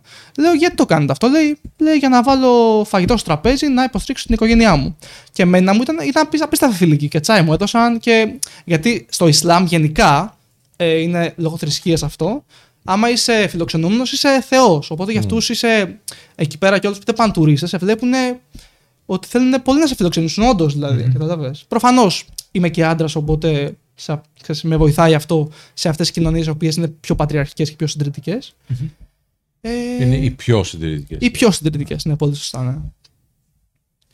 Οπότε κάπως έτσι. Είναι κάποια πράγματα που δεν μπορώ να το εξηγήσω 100% γιατί είναι λόγω εμπειρίας. Καταλαβες. Δηλαδή είναι λίγο. Δηλαδή, άμα σου Θέλει λέει εμπειρία τώρα... στο έδαφος, καταλαβέ. Τέλεια. Άμα σου λέγε τώρα ένας φίλος σου, Ναι, αδερφικός, ναι. θέλω να κάνω το ίδιο που κάνεις και εσύ. Τι θα του λέει. Δε, Απευθείας δεν γίνεται. Δεν μπορείς. Θέλει εμπειρία. Δηλαδή, εγώ σκαλί σκαλί, όπως έλεγα πριν, δεν πήγα μια Mm. μέρα στον πόλεμο, κατάλαβες. Ε, και ας πούμε πήγα τρεις φορές στην Ουκρανία, έκανα τρία διαφορετικά ταξίδια. Μμ. Την πρώτη φορά που ήταν η πρώτη ε, εβδομάδα του πολέμου, που ήταν πολύ έντονα τα πράγματα, πήγα μέχρι το Λεβί, που είναι πολύ κοντά στα πολεμικά σύνορα. Το οποίο όντως ήταν έντονο, αλλά δεν είχε εκεί μάχη, καταλαβέ. Μμ. Ήταν έντονα. Κατάλαβες, αλλά εγώ μπορούσα να πάμε, και- να πάμε και στο Κίεβο γιατί είχαμε ευκαιρία. Και εγώ λέω δεν θα πάω στο Κίεβο γιατί δεν, δεν είχαμε πληροφορίες, δεν ήξερα, δεν είχα εμπειρία να πάω. Μετά δεύτερη φορά πήγα στο Κίεβο. Τώρα δεύτερη, τρίτη φορά καταλαβέ. Οι Δεν... πληροφορίες που παίρνεις, Ναι. πώς ξέρεις ότι είναι αξιόπιστες οι πηγές; Κάτι παρόμοιο θέλω να ρωτήσω, ναι. Ναι. Δεν σου πήρα την ερώτηση, α. Για πες. Έχει να κάνει ρε, εσύ με το ποιος σου δίνει την πληροφορία. Ναι, Αν μου το δηλαδή πει η τον μητέρα έχεις μου. τσεκάρει δεν- από πριν. Δηλαδή, ας πούμε, αυτός που σε πήγε στους Ταλιμπάν. Ναι. Πώς ξέρει ότι είναι OK και δεν θα σε Θα σου, πάει. θα σου σε πω, παιδί. είχα, ήταν φίλος μιας άλλης επαφής, ενός fixer, ο οποίος είναι πολύ γνωστός σε εκείνη την περιοχή. Και είχε πάει άλλος πολύ μεγάλος πολύ μεγάλος Ισπανός YouTuber που τον ξέρω, 6 εκατομμύρια, ο οποίος αυτός κάνει μόνο τέτοιο περιεχόμενο. Και έχει δουλέψει μαζί του δύο-τρεις φορές και εγγυήθηκε για αυτόν. Και αυτός που με πήγε και ήταν φίλος αυτού. Α, Μάλιστα. οκ. Καταλάβες. Άρα ήταν από Οπότε. σύσταση καλή τέλος Από πάντων. Σωστά. το στόμα όλα δηλαδή. Ακριβώς. Σε αυτό το χώρο είναι πάρα πολύ ξέρεις, φωτορεπόρτερ, ιστορίες και δηλαδή έτσι μαθαίνεις πάρα πολύ fixers. Ανθρώπους που μπορούν να σου δώσουν πρόσβαση. Οκ. Ναι. Ε, Δηλαδή, πες αν, μου- αν μου στείλει κάποιος μήνυμα στο Facebook άκυρος, δεν θα πάω. Ξέρεις, δεν είμαι χαζός. Ναι, ρε, εντάξει, εννοείται. Καταλαβαίνεις πώς το λέω, ναι. Τώρα εδώ μας λέει ο Τάσος, να του φτιάξουμε για λίγο την κάμερα, φτιάξτε μας λίγο εδώ. Sorry, γιατί Ε, δεν Κάζιο. το ξέρω, συγγνώμη. Δεν πειράζει, δεν πειράζει, δεν πειράζει. Θα μας Θανάση, μας λέει να κάνουμε λίγο focus, οπότε θα δείξει λίγο τώρα εμάς. Ε, λέει, έχει πάει Αφρική. Έχει πάει Πακιστάν. Μμ. Έχει πάει Μεξικό καρτέλ εκεί πέρα που έλεγε. Έχει πάει Ουκρανία σε πόλεμη ζώνη. Και έχει πάει και Ασία πολύ. Ναι, και Ασία. Και Στην που ά- είναι στην σε αρχή. κούπ τώρα. Είναι σε πραξικόπημα. η- Βασικά, αυτά γίνονται αφού πάσει. Μήπως σε, σε Όχι, κυνηγά συνήθως- έτσι συνήθως κανένα υπάρχουν. συννεφάκι. Όχι, συνήθως υπάρχουν και εγώ επιλέγω να, να πάω. Ναι, Συνήθως, ναι, σωστά, σωστά. Ωραία. Και έτσι για να το χαλαρώσουμε λιγάκι μέχρι να φτιάξει λίγο την κάμερά σου. Και... ο- Πόσο δύσκολο είναι το φλερτ, ρε φίλε, εκεί. Ε, κοίταξε, δεν πάω μόνο σε τέτοιε χώρες όμως. Ναι, πας και σε άλλες ώρε. Πάω και σε άλλες. ξέρω ότι είσαι δικός μας τώρα σε πολλά ναι, πράγματα. Ναι. Και δεν σου κρύβω, μιας και το λέμε, παιδιά, ε, με έχετε βοηθήσει πάρα πολύ στην επικοινωνία. Χωρίς πλάκα. Ευχαριστούμε. Έχω παρακολουθήσει πάρα πολύ. Και μέσω του περιεχομένου, και δεν το λέω τώρα για να το πω έτσι, ε, έχει βελτιωθεί η σχέση μου με τις γυναίκες και γενικότερα έχει βελτιωθεί και η ζωή μου γενικότερα. Έτσι. Πάρα πολύ σημαντικό. είσαι Οπότε καλά, κάνετε πολύ, μεγάλη, πολύ σημαντική δουλειά και να Ο συνεχίσετε. καθένας φίλε από τη δικιά του πολεμίστρα και το δικό σου Ναι. περιεχόμενο είναι πολύ ωραίο. Εντάξει, Να είστε καλά, να είστε καλά. Ένα ωραίο love story σε πόλεμο έχουμε. σε πόλεμο τόσο κινηματογραφικό, όχι. Ξεκινήσατε Αλλά- φίλοι και μετά αγαπηθήκατε. Καλά, ξέρω, τώρα, ένα εντάξει. Τραβηγμένο Είναι ρομάντζο, έτος ξέρεις. από Κάτω μάχη. από αντίξω συνθήκες. Ναι, να το πουλήσουμε στο Netflix αυτό. σε άμα Indiana είναι. Jones πάση. ξέρω. Τόσο πολύ δεν έχω, ρε παιδιά, τόσο πολύ. Αλλά εντάξει, έχω πα- πάρα πολλά love stories τώρα γιατί ειδικά όταν ταξιδεύεις είναι, είναι εύκολο. Ρε. εσύ. Ειδικά όταν είσαι εκτός Ευρώπης. Πώς έρχονται, ρε παιδί μου, άμα έρθει Λατίνος στην Ελλάδα, ξέρω εγώ, θα τον δούνε ξέρεις, λίγο διαφορετικά. Ναι, είναι πιο εξωτικό. Ακριβώς. Όταν εγώ πάω στο Μεξικό, Λατινική Αμερική ή ξέρεις, οπουδήποτε, είμαι πιο εξωτικός. Οπότε είναι πιο εύκολο. Έχω ένα advantage εκεί. Αυτό ισχύει. Μμ. Ε, εντάξει, και, και εμένα μου αρέσει πιο πολύ να, ξέρεις, να γνωρίζω και να συναστρέφομαι με γυναίκες διαφορετικής κουλτούρας από τη- αυτή που μεγαλ, μεγαλώσω γιατί είναι διαφορετικό. Ξέρεις, με ελκύει περισσότερο. ας πούμε. Με τη γλώσσα πώς θα πήγαινες; Ε, κοίταξε, όταν Να είναι- μάθεις ισπανικά, ας πούμε. ειδικά. Καλά, εντάξει, τα, τα ισπανικά είναι cheat code, να το πούμε για. Ναι. Καλά, Για εντάξει. μίλα λίγο έτσι. Cheat code, ναι, αν μάθεις ισπανικά. Αν μάθεις ισπανικά, αν μιλάς ισπανικά, είσαι Ευρωπαίος και πας, ε, πά, πήγαινε Mexico City, τελείωσε. Εντάξει, θα, θα μείνεις εκεί. Θα... Εγώ δυσκολεύτηκα να γυρίσω, να ξέρετε. Ωραία. Ωραία, Α, ξαναπάτε. Από ποια άποψη δυσκολεύτηκες να γυρίσεις. Δυσκολεύτηκα να γυρίσω γιατί είναι τα πράγματα πολύ ωραία, κύριε. εσύ. Δηλαδή, Θα σου πω τώρα για το Μεξικό. Πες το, πες το, πες το, δεν πειράζει. Πες Όχι, το, θα πω, θα πω, όπως- εντάξει. Ό,τι, ό,τι μπορείς να μοιραστείς. Όχι, εντάξει, μια χαρά. Ε, το Μεξικό, παιδιά, για μένα, επειδή έχω. Είναι διαφορετικό το να πηγαίνεις κάπου για βόλτα, είτε να πας για δουλειά, να πας για λίγο καιρό και να γυρίσεις, και διαφορετικό να, να ζήσει σε μια χώρα. Εγώ στο Μεξικό ήμουν ένα χρόνο. Έχω ζήσει, σε- θα, θα, θα, θα πω γιατί το αναφέρω αυτό. Ε, γιατί μπορώ να συγκρίνω. Δεν έχω αυταπάτες σε αυτό που θα σου πω. Ε, ότι πήγα για δύο μέρες και το είδα ρομαντικά. Καταλαβες. Το Μεξικό έχει πολύ ωραίο balance ζωής. Για μένα. Που θα ξα... είναι λίγο οξύμορο συγκριτικά με αυτό που λέγαμε πριν, αλλά αυτό είναι γιατί εγώ επιλέγω να πάω στο πιο επικίνδυνο σύνορο του Μεξικού. Αν πάω στο Mexico City, το Mexico City είναι μια μεγαλούπολη, σαν τη Νέα Υόρκη. Ε, απλά στη Λατινική, στη Λατινική Αμερική, 25 εκατομμύρια κόσμος, business, έχει τρομερό nightlife. Ο κόσμος είναι υπερβολικά ευγενικός στο Μεξικό. Είναι από τους πιο ευγενικούς λαούς ever. Είναι πάρα πολύ φθηνό το φαγητό, τρομερό. Ε, πάρα πολλές γυναίκες. Δηλαδή είναι πολύ ωραία, ρε παιδιά. Δηλαδή, ξέρεις. Τι κάνετε εδώ, λέξη. Εντάξει, τώρα να σου πω. Εντάξει, έχω ένα φίλο μου τώρα είναι στην ε, Βραζιλία. Εντάξει, αν πάμε Βραζιλία, Κολομβία, δεν θα γυρίσουμε ποτέ, παιδιά, να ξέρετε. Είναι τα πράγματα επικίνδυνα εκεί. Άντε ρε. Είναι, ξέρεις, εκεί Καλά, εσύ έχεις Ωραία. περάσει και καλά. Ωραία, έχω επικίνδυνο. περάσει πολύ καλά, βέβαια. Ναι. Ωραία επικίνδυνο. Με, με, όχι, ναι, με αυτόν τον τρόπο, ναι. Ωραία επικίνδυνα, ναι, ναι, ναι. Άμα θέλετε, παιδιά, να κανονίσουμε. Να πούμε ένα trip, ε Ξέρετε, εμείς πάντως έχουμε ακούσει Ναι. ότι είναι πολύ. Ρε παιδί μου, είναι επικίνδυνα. Δηλαδή, Από είχε ποια. γίνει, ωραία, θα σου πω, είχε γίνει και η φάση με τον, ε, με το γιο του υπουργού τότε. Αχ, πώς το λέγανε τον υπουργό. Του Τάσου του Γιαννίτση, νομίζω. Είχαν σκοτώσει ένα γιο Ναι. βουλευτή στη Του Τάσου του Γιαννίτση. Ήταν στο Μεξικό και τον έξω. Δεν το δεν το ξέρει. Ήταν ήσουν πιο μικρός. Ναι, και τι, τι συνέβη; Και από τότε, ξέρεις, μας έχει μείνει κάπως λίγο πιο. Είχε ξεφύγει από τα τουριστικά μέρη. Οκ, οκ, θα Δεν σου πω. έγινε Υπάρχουν κάτι. πάρα πολλά scams. Ειδικά αυτό είναι, το ξέρω πάρα πολύ στην Κολομβία, ας πούμε. Στην Κολομβία πας στο Μεντεγίν, ε, το οποίο το Μεντεγίν, το Μεντεγίν, πέρα από ότι εντάξει, ήταν Πέρα από το η έδρα Netflix, του, του Πάμπλο Εσκομπάρ, τώρα είναι μια πόλη με πολλά πανεπιστήμια, πάρα πολύ ξένο κόσμο, Αμερικανούς digital nomads οι οποίοι μένουν εκεί, είναι- έχει πολύ διεθνή κοινότητα. Ε, αλλά υπάρχει ένα scam το οποίο αν πας σε, σε clubs κτλ. ή σε παίρνουν κοπέλες, ε, πάτε σε ένα ξενοδοχείο οπουδήποτε και μετά κάποιος μπαίνει και σε κλέβει, κάτι Ναι. τέτοιο. Αυτό όμως μπορείς να το καταλάβεις. Δηλαδή μπορείς να Μα, καταλάβεις πώς το άμα η άλλη. καταλαβαίνεις; Καταλαβαίνει με το πώ σε προσεγγίζει η άλλη. Άμα έρθει η άλλη και σου είναι, σου πέσει, την πέφτει πάρα πολύ κτλ. Είναι, ξέρεις, είναι Ναι, red ναι. flag. Δεν πάει καλά, ναι. Κατάλαβες. Ποτέ δεν μπορείς να ξέρει βέβαια, αλλά εγώ προσωπικά έχω μόνο θετικές εμπειρίες και έχω συναστραφεί με πολλές γυναίκες. Ναι. Λατινική Αμερική, ας πούμε, Ναι, και ναι. είχα, είχα μόνο θετικές εμπειρίες, ξέρεις. Έχω και, και φίλοι μου. Πόσο διαφορετικό είναι από την Ευρώπη; Σε επίπεδο φλερτ. Ναι. Είναι- Εντάξει, τώρα, άμα θες να μας πεις και τίποτα άλλο, πες μας. Για φλερτ θα Εντάξει, θα και ρωτάω. για, μέ- για μένα και καλύτερο σεξ, να το πω κιόλας. Α, οκ. Εντάξει. Είπα να, να μιλάμε ανοιχτά, ξέρω. Ναι, εγώ. αν μιλάμε ανοιχτά. τώρα Μετά τις 12 αυτά. βάλτε Ναι, βάλτε πες, beep πες, στο, στο TikTok, αν το κόψετε, παιδιά, βάλτε, βάλτε beep, ξέρω Ναι, εγώ. ναι, ναι. Βάλε beep, λέει. ξέρω εγώ. Ε, εντάξει, είναι, είναι πολύ τακτικές οι γυναίκες, ρε παιδί μου, στο φλερτ. Ε, και σε προσέχουν πάρα πολύ. Δηλαδή, Η φροντίδα είναι διαφορετική. πολύ, δηλαδή σε, σε φροντίζουν πολύ, με την καλή έννοια, ξέρεις. Ε, δηλαδή, εγώ ξέρεις, είχα περάσει πολύ καλά σε αυτό το κομμάτι ας πούμε, και το, το έχω εκτιμήσει πάρα πολύ. Δηλαδή, εγώ με, είχα μια κοπέλα με την οποία ήμασταν μαζί 6 μήνες, 7 μήνες. Και ξέρεις, ήμασταν πολύ καλά. Δηλαδή. Τι, τι άλλαξε; Εντάξει, Έπρεπε έχω, να φύγεις, έπρεπε να φύγω. Έχω και εγώ τις φιλοδοξίες μου. Δεν μπορούσα να ακολουθήσει. Ξέρεις, δεν, δεν ήμουν σε φάση να συμβιβαστώ.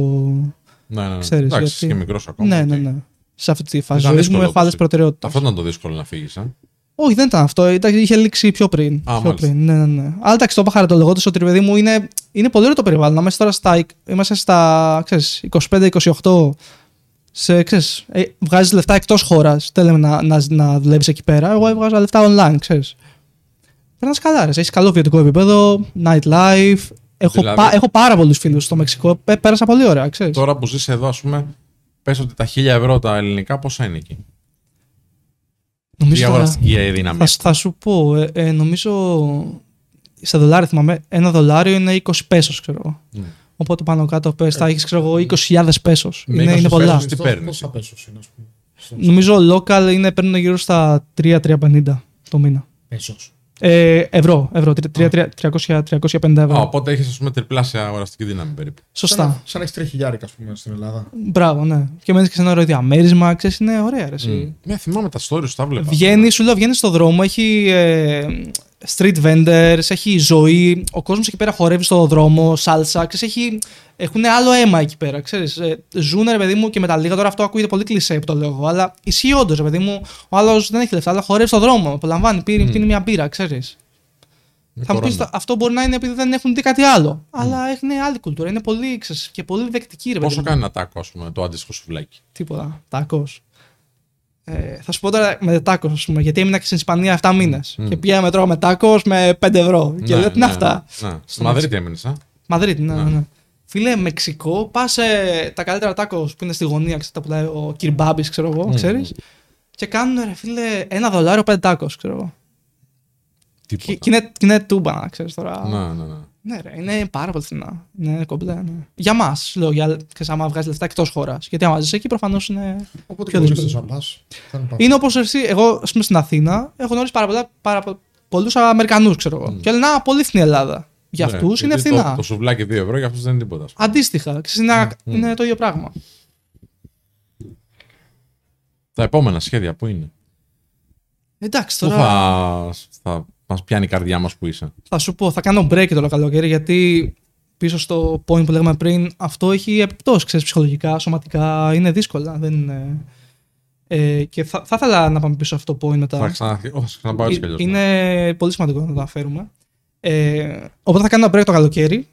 Να δω λίγο Θα πώς μείνεις θα. στα Αθήνα ή θα πας Θεσσαλονίκη. ας πούμε; Ε, μου έχει βγει δουλειά σε νησί, θα πάω να κάνω βίντεο σε κάτι ξενοδοχεία. Μου έχει βγει δουλειά τέλος πάντων και θα κάνω ένα break το καλοκαίρι. Μμμ.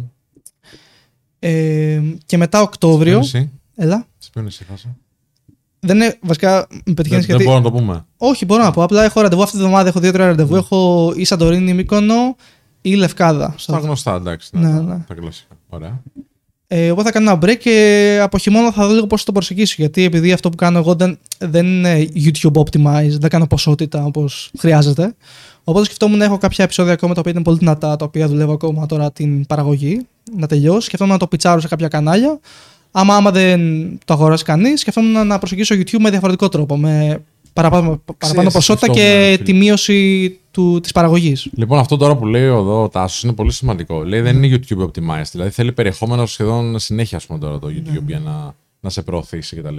Ενώ το, ενώ το υλικό του είναι πολύ πολύ δυνατό. Πολύ δυνατές εικόνες. Αλλά αν βγάζεις μια φορά το δίμηνο, ε, δεν θα σε προωθήσει. Αυτό δεν λες. Προφανώς, προφανώς. Ναι, ωραία. ναι, προφανώς. Ξέρεις, σκεφτόμουν, αυ- τώρα πώς κάνουμε αυτή την κουβέντα. Γιατί δεν κάνεις υλικό παράλληλα με αυτό που τρέχεις το, το hero content, ας πούμε, το υλικό δηλαδή το οποίο είναι το δυνατό. που να λες την ιστορία, να, να μιλάς για λίγο, να βάζεις και λίγα b-rolls. Το, το κάνεις που και που, αλλά θα μπορούσες καθημερινά με το Φαντάζεσαι να TikTok, τι το φαντάζεσαι εσύ με. Όχι TikTok απαραίτητα. Ναι, ναι. Τύπου. Πώς το λέγανε τον τύπο μου, ρε, που πήγαινε.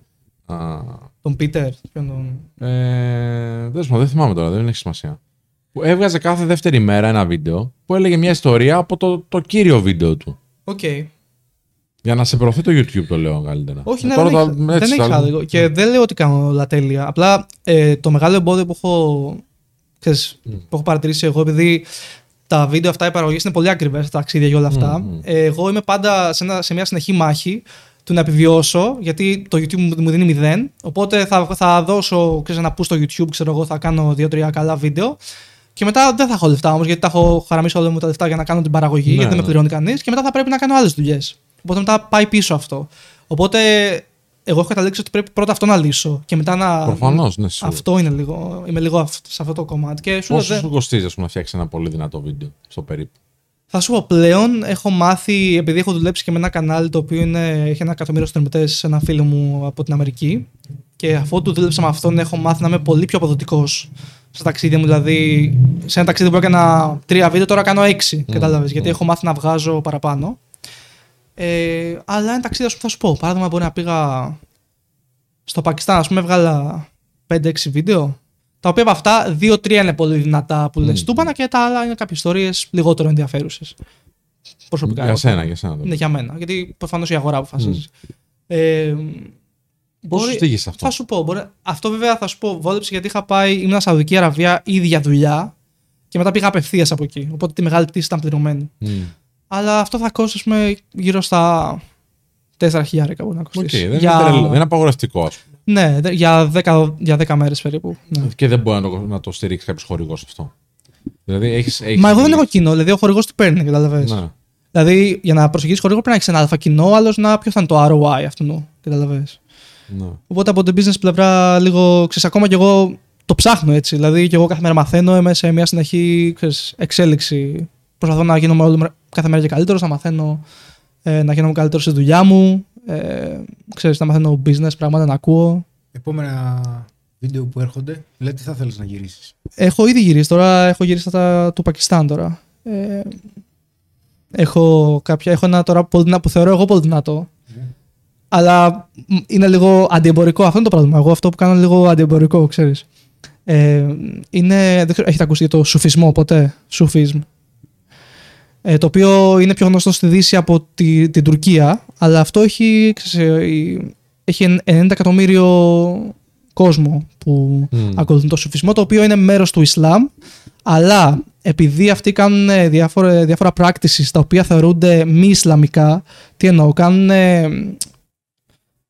κλήσεις στον Αλλάχ και τα λοιπά μέσω ε, μυσ- μυστικών ας πούμε σερεμονής, τελετών και χορεύουν πάρα πολύ έντονα αυτό θεωρείται μη Ισλαμικό από το παραδοσιακό Ισλάμ και αυτό τους ε, κάνουν target οι ISIS και, και έχουν καν, ε, πάνε στα, σε, σε τζαμιά που κάνουν ε, που, ξέρεις, ε, που κάνουν practice αυτές τις τελετές και κάνουν, τους ε, βο- βομβαρδίζουν και τα λοιπά. Και εγώ πήγα μέσα σε μία από αυτές τις τελετές στο Πακιστάν και είναι πραγματικά πάρα πολύ. Είναι ακραίο. ρε, εσύ. Είναι σαν γιατί κάνουν και χρήση ναρκωτικών, αλλά όχι για να. Ξέρεις, είναι στη φάση. για Ψυχεδελικά. να- Σωστά. Και είναι σε μια φάση, είναι αυτή στον κόσμο τους. Και δεν είναι ακραίο να σε εκεί. Βλέπω τώρα, γιατί πριν να δω το μόνταρα, ας πούμε, γιατί μόνταρα αυτό το βίντεο αυτή, αυτή την περίοδο. Και λέω, ρε, είναι ακραίο αυτό. Δηλαδή, το βλέπω και λέω, ξέρεις, λέω, είναι ακραίο. Ας πούμε. Πολύ ενδιαφέρον, ξέρω, για μένα προσωπικά, γιατί και αυτό, ας πούμε, για να μπούμε εκεί, δεν προβλεπόταν να γράψουμε με τίποτα εκεί. Και ο τύπος μου, ο τύπος εκεί πέρα μου έβαλε, μου λέει, γράφουμε στα μουλοχτά, ξέρω εγώ, εκεί πέρα για να μπούμε. Έπρεπε να κρύβω την κάμερα για να μπω, γιατί και καλά δεν. Κρύβεις την κάμερα; Έχεις μεγάλη κάμερα, εσύ, δεν Ε, έχω ένα τσαντάκι και τη βάζω μέσα εκεί, ξέρω εγώ. Ε, το- Προσπαθείς να, τύπο, ρε. ξέρεις. Το τύπο εδώ πέρα. Ναι, ναι, ναι. Γι' αυτό Ωραία, όμως η πάμε αξία λίγο του content. Στο, ναι. στο ψυχολογικό τώρα κομμάτι. Ναι, εντάξει. βέβαια, και βέβαια. ό,τι θέλει και ο κόσμος να ρωτήσει, εννοείται το, Ναι. το, θα το μεταφέρω. Θυμάμαι το story σου του τα Χριστούγεννα. Εντάξει. Το οποίο το έχεις ακόμα νομίζω στα, Highlights. στα highlights. Ε, ναι, ναι, το μπορεί έχω. να το δει ο κόσμος να σε κάνει follow. Είναι unseen voice στο Instagram ο, ο Τάσος Καραντάκο και να μας πεις και τι είναι αυτό το project. Ναι, βέβαιως. Ε, και είσαι μόνος σου σε ένα μέρος που δεν γιορτάζουν Χριστούγεννα προφανώς λόγω θρησκείας. Καθόλου, ναι. Ε, μόνος σου. Πριν Ναι. λίγε μέρε είχα γενέθλια 22 του μηνός. Συγγνώμη που σε διακόπτω. Είχες και γενέθλια, οπότε ήταν πιο φορτισμένη η ατμόσφαιρα σίγουρα. Ε, και είσαι σε μια φάση που λες τώρα εδώ πέρα είναι και λίγο επικίνδυνα. Είμαι μόνος μου, οι άλλοι γιορτάζουν. Τρώνε γαλοπούλες, ξέρω εγώ, ανταλλάζουν Είμαι δώρα. στο ξενοδοχείο, εγώ μόνος μου βλέπω τα stories. Ναι. Όλοι περνάνε καλά, όντως. Και εγώ είμαι εδώ με τα όπλα και τους Ταλιμπάν, να πούμε, που έχουν Ναι. γενιάδες και τέτοια. Σωστά. Τι, τι φάση, ρε φιλέ. Είναι φίλε πολύ δύσκολα. Είναι... Μήπως το, το ζητάς και λίγο. Θα σου πω, ε, επειδή ήθελα να το συζητήσω. Ε, μέχρι πριν πάω, μέχρι, μέχρι πριν κάνω το δεύτερο ταξίδι της Ουκρανίας, δεν έκανα ποτέ ανασκόπηση να πω γιατί το κυνηγώ αυτό, είμαι δυσμένος σε αυτό, κατάλαβες γιατί το κάνω. Ε, αφού πήγα, γιατί λέω σαν σημείο σημαντικό το δεύτερο ταξίδι της Ουκρανίας, γιατί ήταν ε, στο πρώτο ταξίδι δεν πήγα σε, σε μέρος που είχε γίνει μάχη να δω καταστραμμένα κτίρια, ξέρεις. Είδα ακόμα, εντάξει, δεν ξέρω αν μπορούμε να το πούμε, είδα, ας πούμε, και είδα πολύ δυνατές σκηνές τέλος πάντων, οι οποίες δεν είναι φυσιολογικές για ανθρώπινο νου, ξέρω να το δεις αυτό. Έτσι. Και αφού πήγα και γύρισα, ήμουνα τόσο.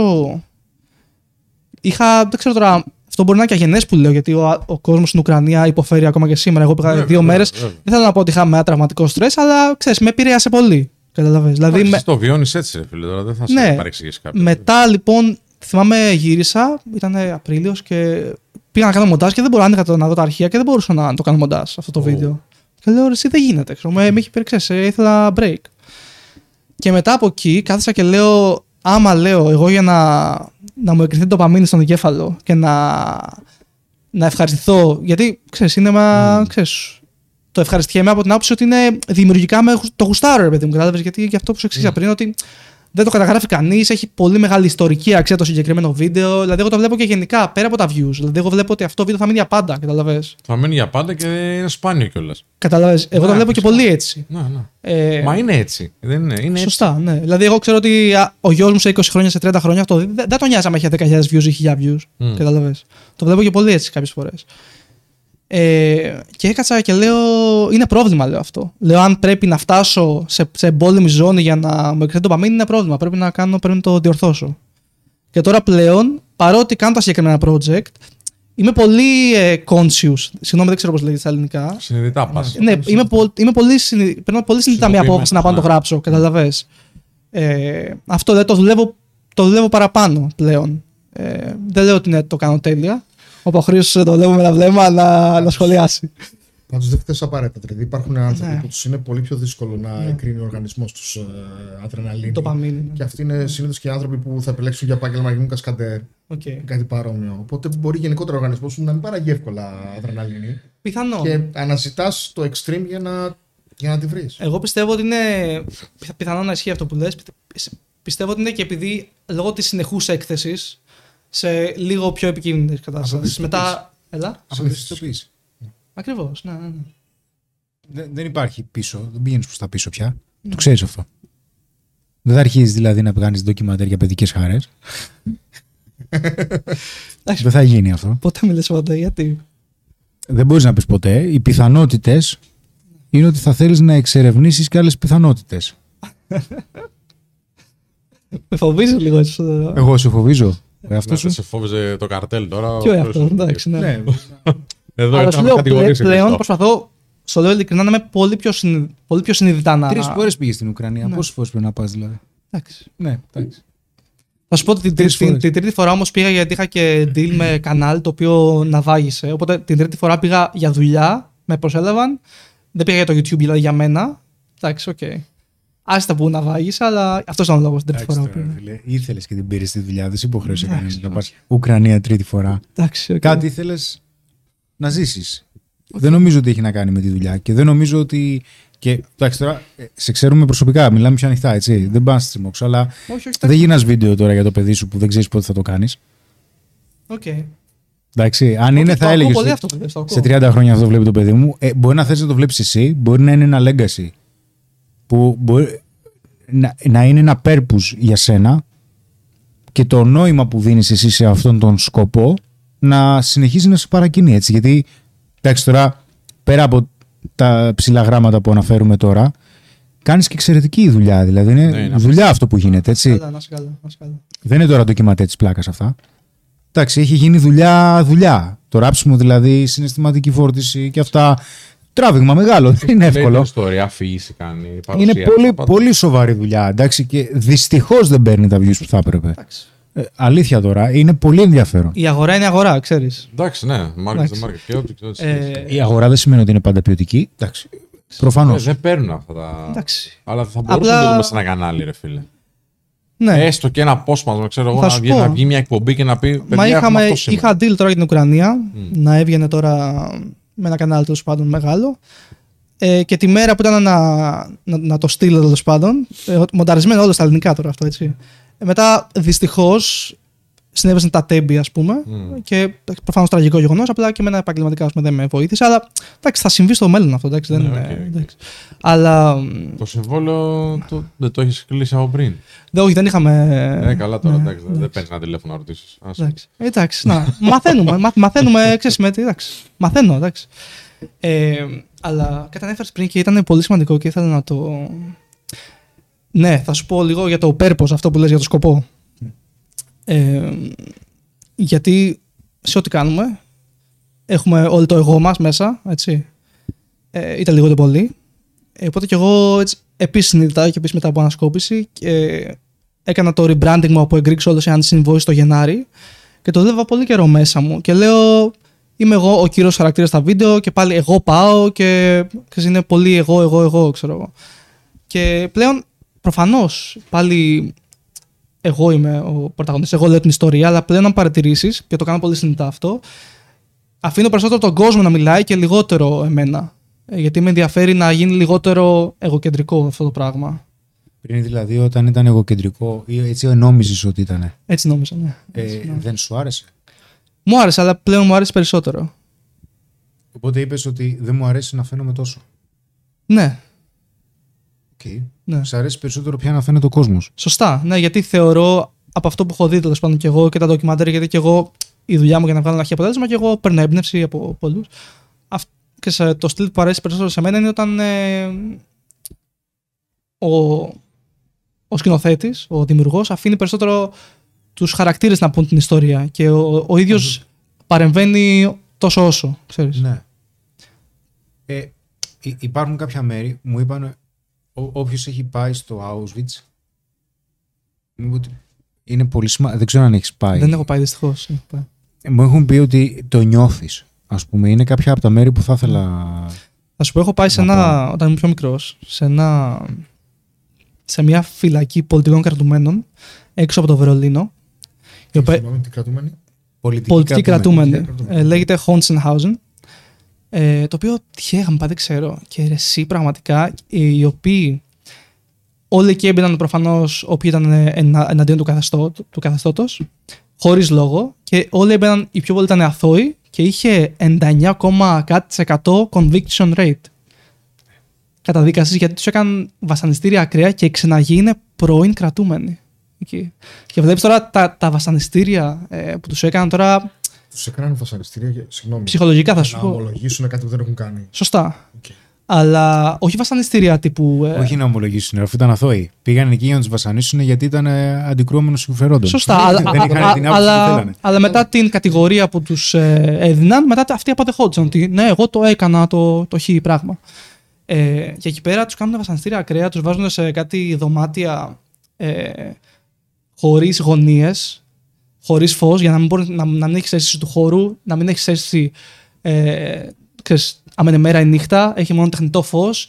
Ε, δεν δεν σε ταΐζουν για μέρες και μετά όταν είσαι τζαλισμένος και πολύ ευάλωτος, σε πάνε για ανάκριση.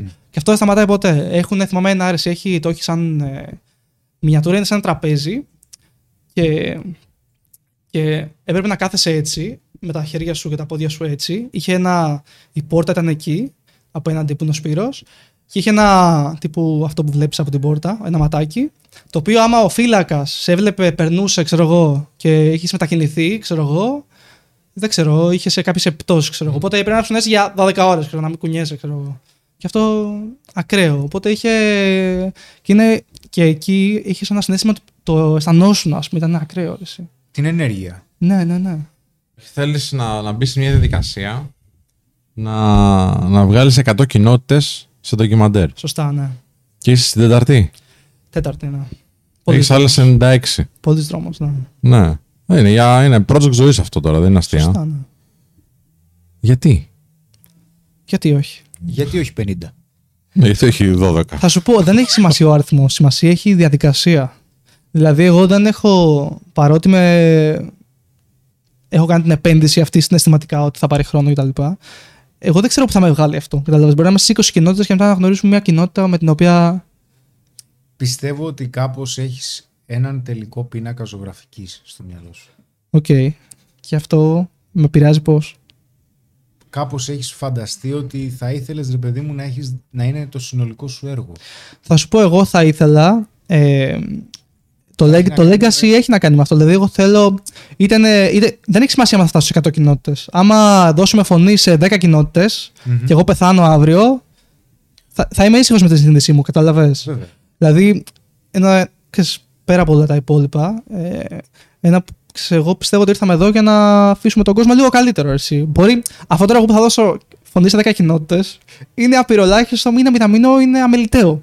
Είναι κάτι όμως. Καταλαβες. Αλλά στο δικό μου μικρό κόσμο, ε, ξέρεις, θέλω να δώσω φωνή σε, σε κοινότητες που δεν έχουν φωνή. Ας πούμε, στα στρατόπεδα, ας πούμε, πήγαμε στα στρατόπεδα συγκέντρωσης στην Γκάνα, ξέρω εγώ. Και είναι κάποιες γυναίκες οι οποίες ε, μεν- μεν- Κατηγορούσαν για μάγισσα. μένουν σε χωριά και τις κατηγορήσουν ότι είναι μάγισσες. Για, γιατί, γιατί η γειτόνισσα την είδε στον ύπνο της και τη ζηλεύει και είπε ότι είναι μάγισσα. Οπότε αυτή πρέπει να φύγει, να αφήσει την οικογένειά της, να αφήσει τα πάντα πηγαίνει σε αυτό το, το concentration camp ε, στο οποίο. Στρατόπεδο είναι. Σαν ένα χωριό σε στρατόπεδο. Ε, ναι, ένα, ένα κάμα, ένα στρατόπεδο τέλος πάντων. Στο οποίο εκεί υπάρχει ένας σαμάνο, ο οποίος κάνει ένα ritual, το οποίο όσο ακραίο για μας ακούγεται αυτό και αστείο, ο τρόπος που αποφασίζεις αν είναι μάγισσα ή όχι είναι ο εξής.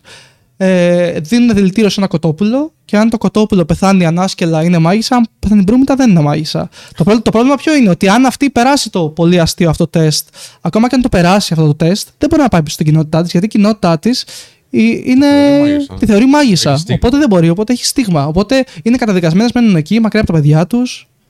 Επειδή η άλλη την είδε στον όνειρό της. Το να δώσεις φωνή σε αυτή τη γυναίκα είναι σημαντικό για μένα. Καταλαβες. Και, και ας μην το δει κανείς, και ας το δουν χιλιά άτομα. Και αν το κοτόπουλο πεθάνει με τρόπο που δίνει ότι είναι μάγισσα, τι γίνεται; Τίποτα, απλά μένει εκεί. Τίποτα δεν παθαίνει κάτι. Απλά μένει εκεί. Αλλά, Είναι επίσημα Σαν το μάγισσα. κοτόπουλος. αλλά είτε μία ή άλλη μένει εκεί ούτως ή άλλως γιατί δεν έχει. Είναι, μπορεί να γυρίσει είναι φαύλος κύκλος. Έχει στίγμα. Δηλαδή από τη στιγμή που την κατηγόρησε κάποιος, Ναι. τέλος. Ακόμα και να πάει πίσω, ό,τι και να γίνει, μας έλεγαν εκεί, ό,τι και να γίνει, θα κατηγορήσουν εμένα. Αν πάω πίσω.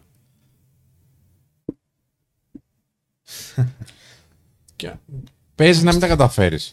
Να κουραστείς. Πολύ πιθανό. Τι θα σημαίνει αυτό για σένα, ρε φίλε; Δεν ξέρω, δεν το έχω επεξεργαστεί ακόμα. Δεν το σκέφτομαι με στο τώρα. Ναι, σκέφτεσαι ότι θα πάω στους 100. Ναι. Ρωτάει η Σάσα εδώ, τι σημαίνει για σένα κοινότητες; Είναι μη προνομιούχες κοινότητες. Δηλαδή κοινότητες οι οποίες, ε, όπως είπαμε αυτό το παράδειγμα με τι μάγισσε, τις οποίες δεν θα πάει κανένα BBC, κανένα CNN για να μιλήσουν. Αυτό. Είναι κοινότητε οι οποίες είναι λιγότερο προνομιούχε και χρειάζονται να τους δώσουμε φωνή εντός εισαγωγικών και εκτός. Λέει ο Νικολάου.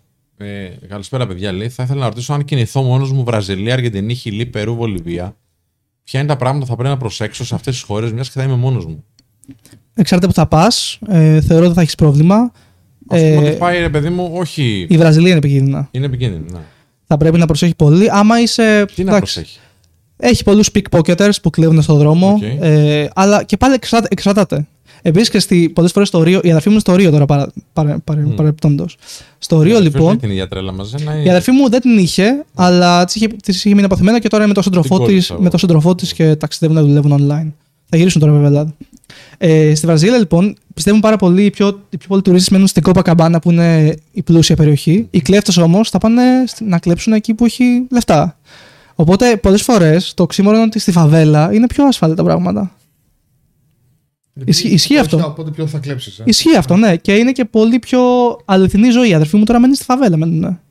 Μμ. Που το ακόμα τη φαβέλα είναι φτωχά, αλλά είναι κομπλέ. Και Και ξέρω. είναι- έχουν και λευκούς εκεί, οπότε, οπότε δεν έχει. Ναι, δεν ναι. χωρίζει και πολύ. Ναι. Εντάξει, ναι. Επίσης στη Βραζιλία, αυτό. Στη Βραζιλία, όπου και να πας, πιστεύουν ότι είσαι Βραζιλιάνος. Γιατί έχουν από, όλα, Από όλα, από όλες ναι. τις φυσιογνωμίες λευκούς, πιο καστανούς. Και αυτοί σου μιλάνε στα πορτογαλικά όπως και να μοιάζεις στην Βραζιλία. Τι άλλο μπορεί να προσέχει, η Αργεντινή έχεις πάει; Δεν έχω πάει, όχι, δεν έχω πάει. Όχι, μπροστά, αλλά δεν, δεν δεν, ξέρω έχω, εγώ δεν εκεί. έχω εμπειρία ακόμα. ναι. Ξαναρωτάει βασικά ο Νικολάου και λέει ασχέτως από αυτές τις χώρες που ρώτησα, γενικότερα σαν ταξιδιώτη, σαν ταξιδεύω μόνος μου, ποιες συμβουλές θα έδινε ο Τάσος; Ναι. Ε, Μην το κάνεις μόνος λίγα. όχι, όχι, εντάξει. Ε, first and foremost, δηλαδή πρώτα απ' όλα, Πρώτα απ' συγγνώμη. όλα. Πρώτα απ' όλα να, να κάνει μια έρευνα πριν πάει, να δει που πάει, τι γίνεται, ξέρω εγώ. Ε, αν, μείνει, αν είναι μόνος να μείνει σε hostel που έχει άλλους εκεί πέρα, συνήθως τα hostel οι άνθρωποι, το προσωπικό είναι ντόπιοι. Οπότε πας στο Ρίο, σε ένα hostel στο Ρίο και θα πας εκεί και θα ρωτήσεις νούμερο ένα πράγματα που κάνεις. Πας στον, στον ντόπιο που δουλεύει εκεί πέρα και του λες: Πού να πάω, ποιες γειτονιές είναι καλές, ποιοι δρόμοι είναι καλοί; Και σου λέει αυτός. Εκεί πήγαινε, εκεί μην πας, εκεί να προσέχεις το βράδυ. Γιατί εσύ δεν ξέρεις, είσαι ξένος. Οπότε αυτό είναι το νούμερο ένα. Δεύτερο, είναι σημαντικό να κάνει έρευνα από πριν. Αυτό. Και γενικά ο κόσμος, παιδιά, πέρα, πέρα από το γεγονός ότι εγώ κυνηγάω τις ιστορίες οι οποίες δεν είναι καταγεγραμμένες και αυτό συνεπάγεται με κάποια πράγματα, ξέρω εγώ. Ε, ο κόσμος είναι πολύ πιο ασφαλής από ό,τι πιστεύουμε. Και ένας ένας στόχος του περιεχομένου του δικού μου είναι να δείξουμε ότι ο κόσμος είναι καλός. Δηλαδή, όπου και να πας, ο κόσμος θα σε βοηθήσει Ναι. τα, τα mainstream media μας θέλουν να πιστεύουμε ότι όλοι, όλοι μα- θα μας σκοτώσουν και θα μας κάνουν, ξέρεις. Το οποίο αυτό, παιδιά, εγώ μένω, ξέρω εγώ, εδώ στα, ξέρεις, μένω κέντρο Αθήνας. Στο κέντρο Αθήνας μπορεί να σου συμβεί πάρα πολλά πράγματα, έτσι. Οπότε. Ό,τι μπορεί να σου συμβεί, λες και στην Βραζιλία κάπου. Ακριβώς. Ναι. Οπότε θα κάνει εφαρμογή της κριτικής σου σκέψης. Δηλαδή, άμα είσαι στο Mexico City το βράδυ, δεν θα πας σε ένα σκοτεινό δρόμο, ξέρω εγώ, μόνος σου. Είσαι, ξέρεις, απλά πράγματα. Πάρε ταξί να πας. Ναι, ναι, ναι. Κοινή λογική. Αυτό. Ε, λέει εδώ ο Dim Marist. Για το Σικάγο έχω ακούσει ότι γίνονται πολλά εγκλήματα, αν ξέρεις τίποτα γι' αυτό. Σικαγό. Όχι, δεν, δεν γνωρίζω, αλλά. Πού ήσουν Αμερική, Νέα Υόρκη, ε. Νέα Υόρκη ή New Jersey. Ναι. Για πες γι' αυτό, ρε φίλε. Τώρα εκεί πέρα Άλλη έκανες εμπειρία. μεγάλο struggle. Άλλη δεν, ήταν, εμπειρία. δεν ήταν επικίνδυνο, ήταν όμως βιοποριστικά. Ήταν δύσκολο. hustling, ναι. Ναι. Εντάξει, αυτό είναι πάντα υποβόσκη. Αυτά δεν βγαίνουν στα βίντεο, δυστυχώς ή ευτυχώς. Ε, τώρα αυτό είναι άλλη ιστορία. Είχα πάει. Είχα, ήμουνα στον Νότιο Μεξικό και είχα γυρίσει τέσσερα επεισόδια ντοκιμαντέρ. Και με το μικρό μου το μυαλό, εγώ λέω τα επεισόδια ήταν απλά γυρισμένα. Δεν είχαν μολαριστεί να τα δείξουμε σε κάποιον. Και λέω εξαιρετικά. Λέω. Τα έχω εγώ. ναι, που λέω σε, πρέπει να πάω σε ένα κέντρο που έχει πολύ κόσμο με, που ασχολείται με filmmaking, με ντοκιμαντέρ κτλ. Πού θα πάω, θα πάω στη Νέα Υόρκη. Ήμουν σε ένα χωριό της Γουατεμάλας όταν το αποφάσισα αυτό, σε μια λίμνη εκεί πέρα, ατέλειω στον ορίζοντα. και λέω.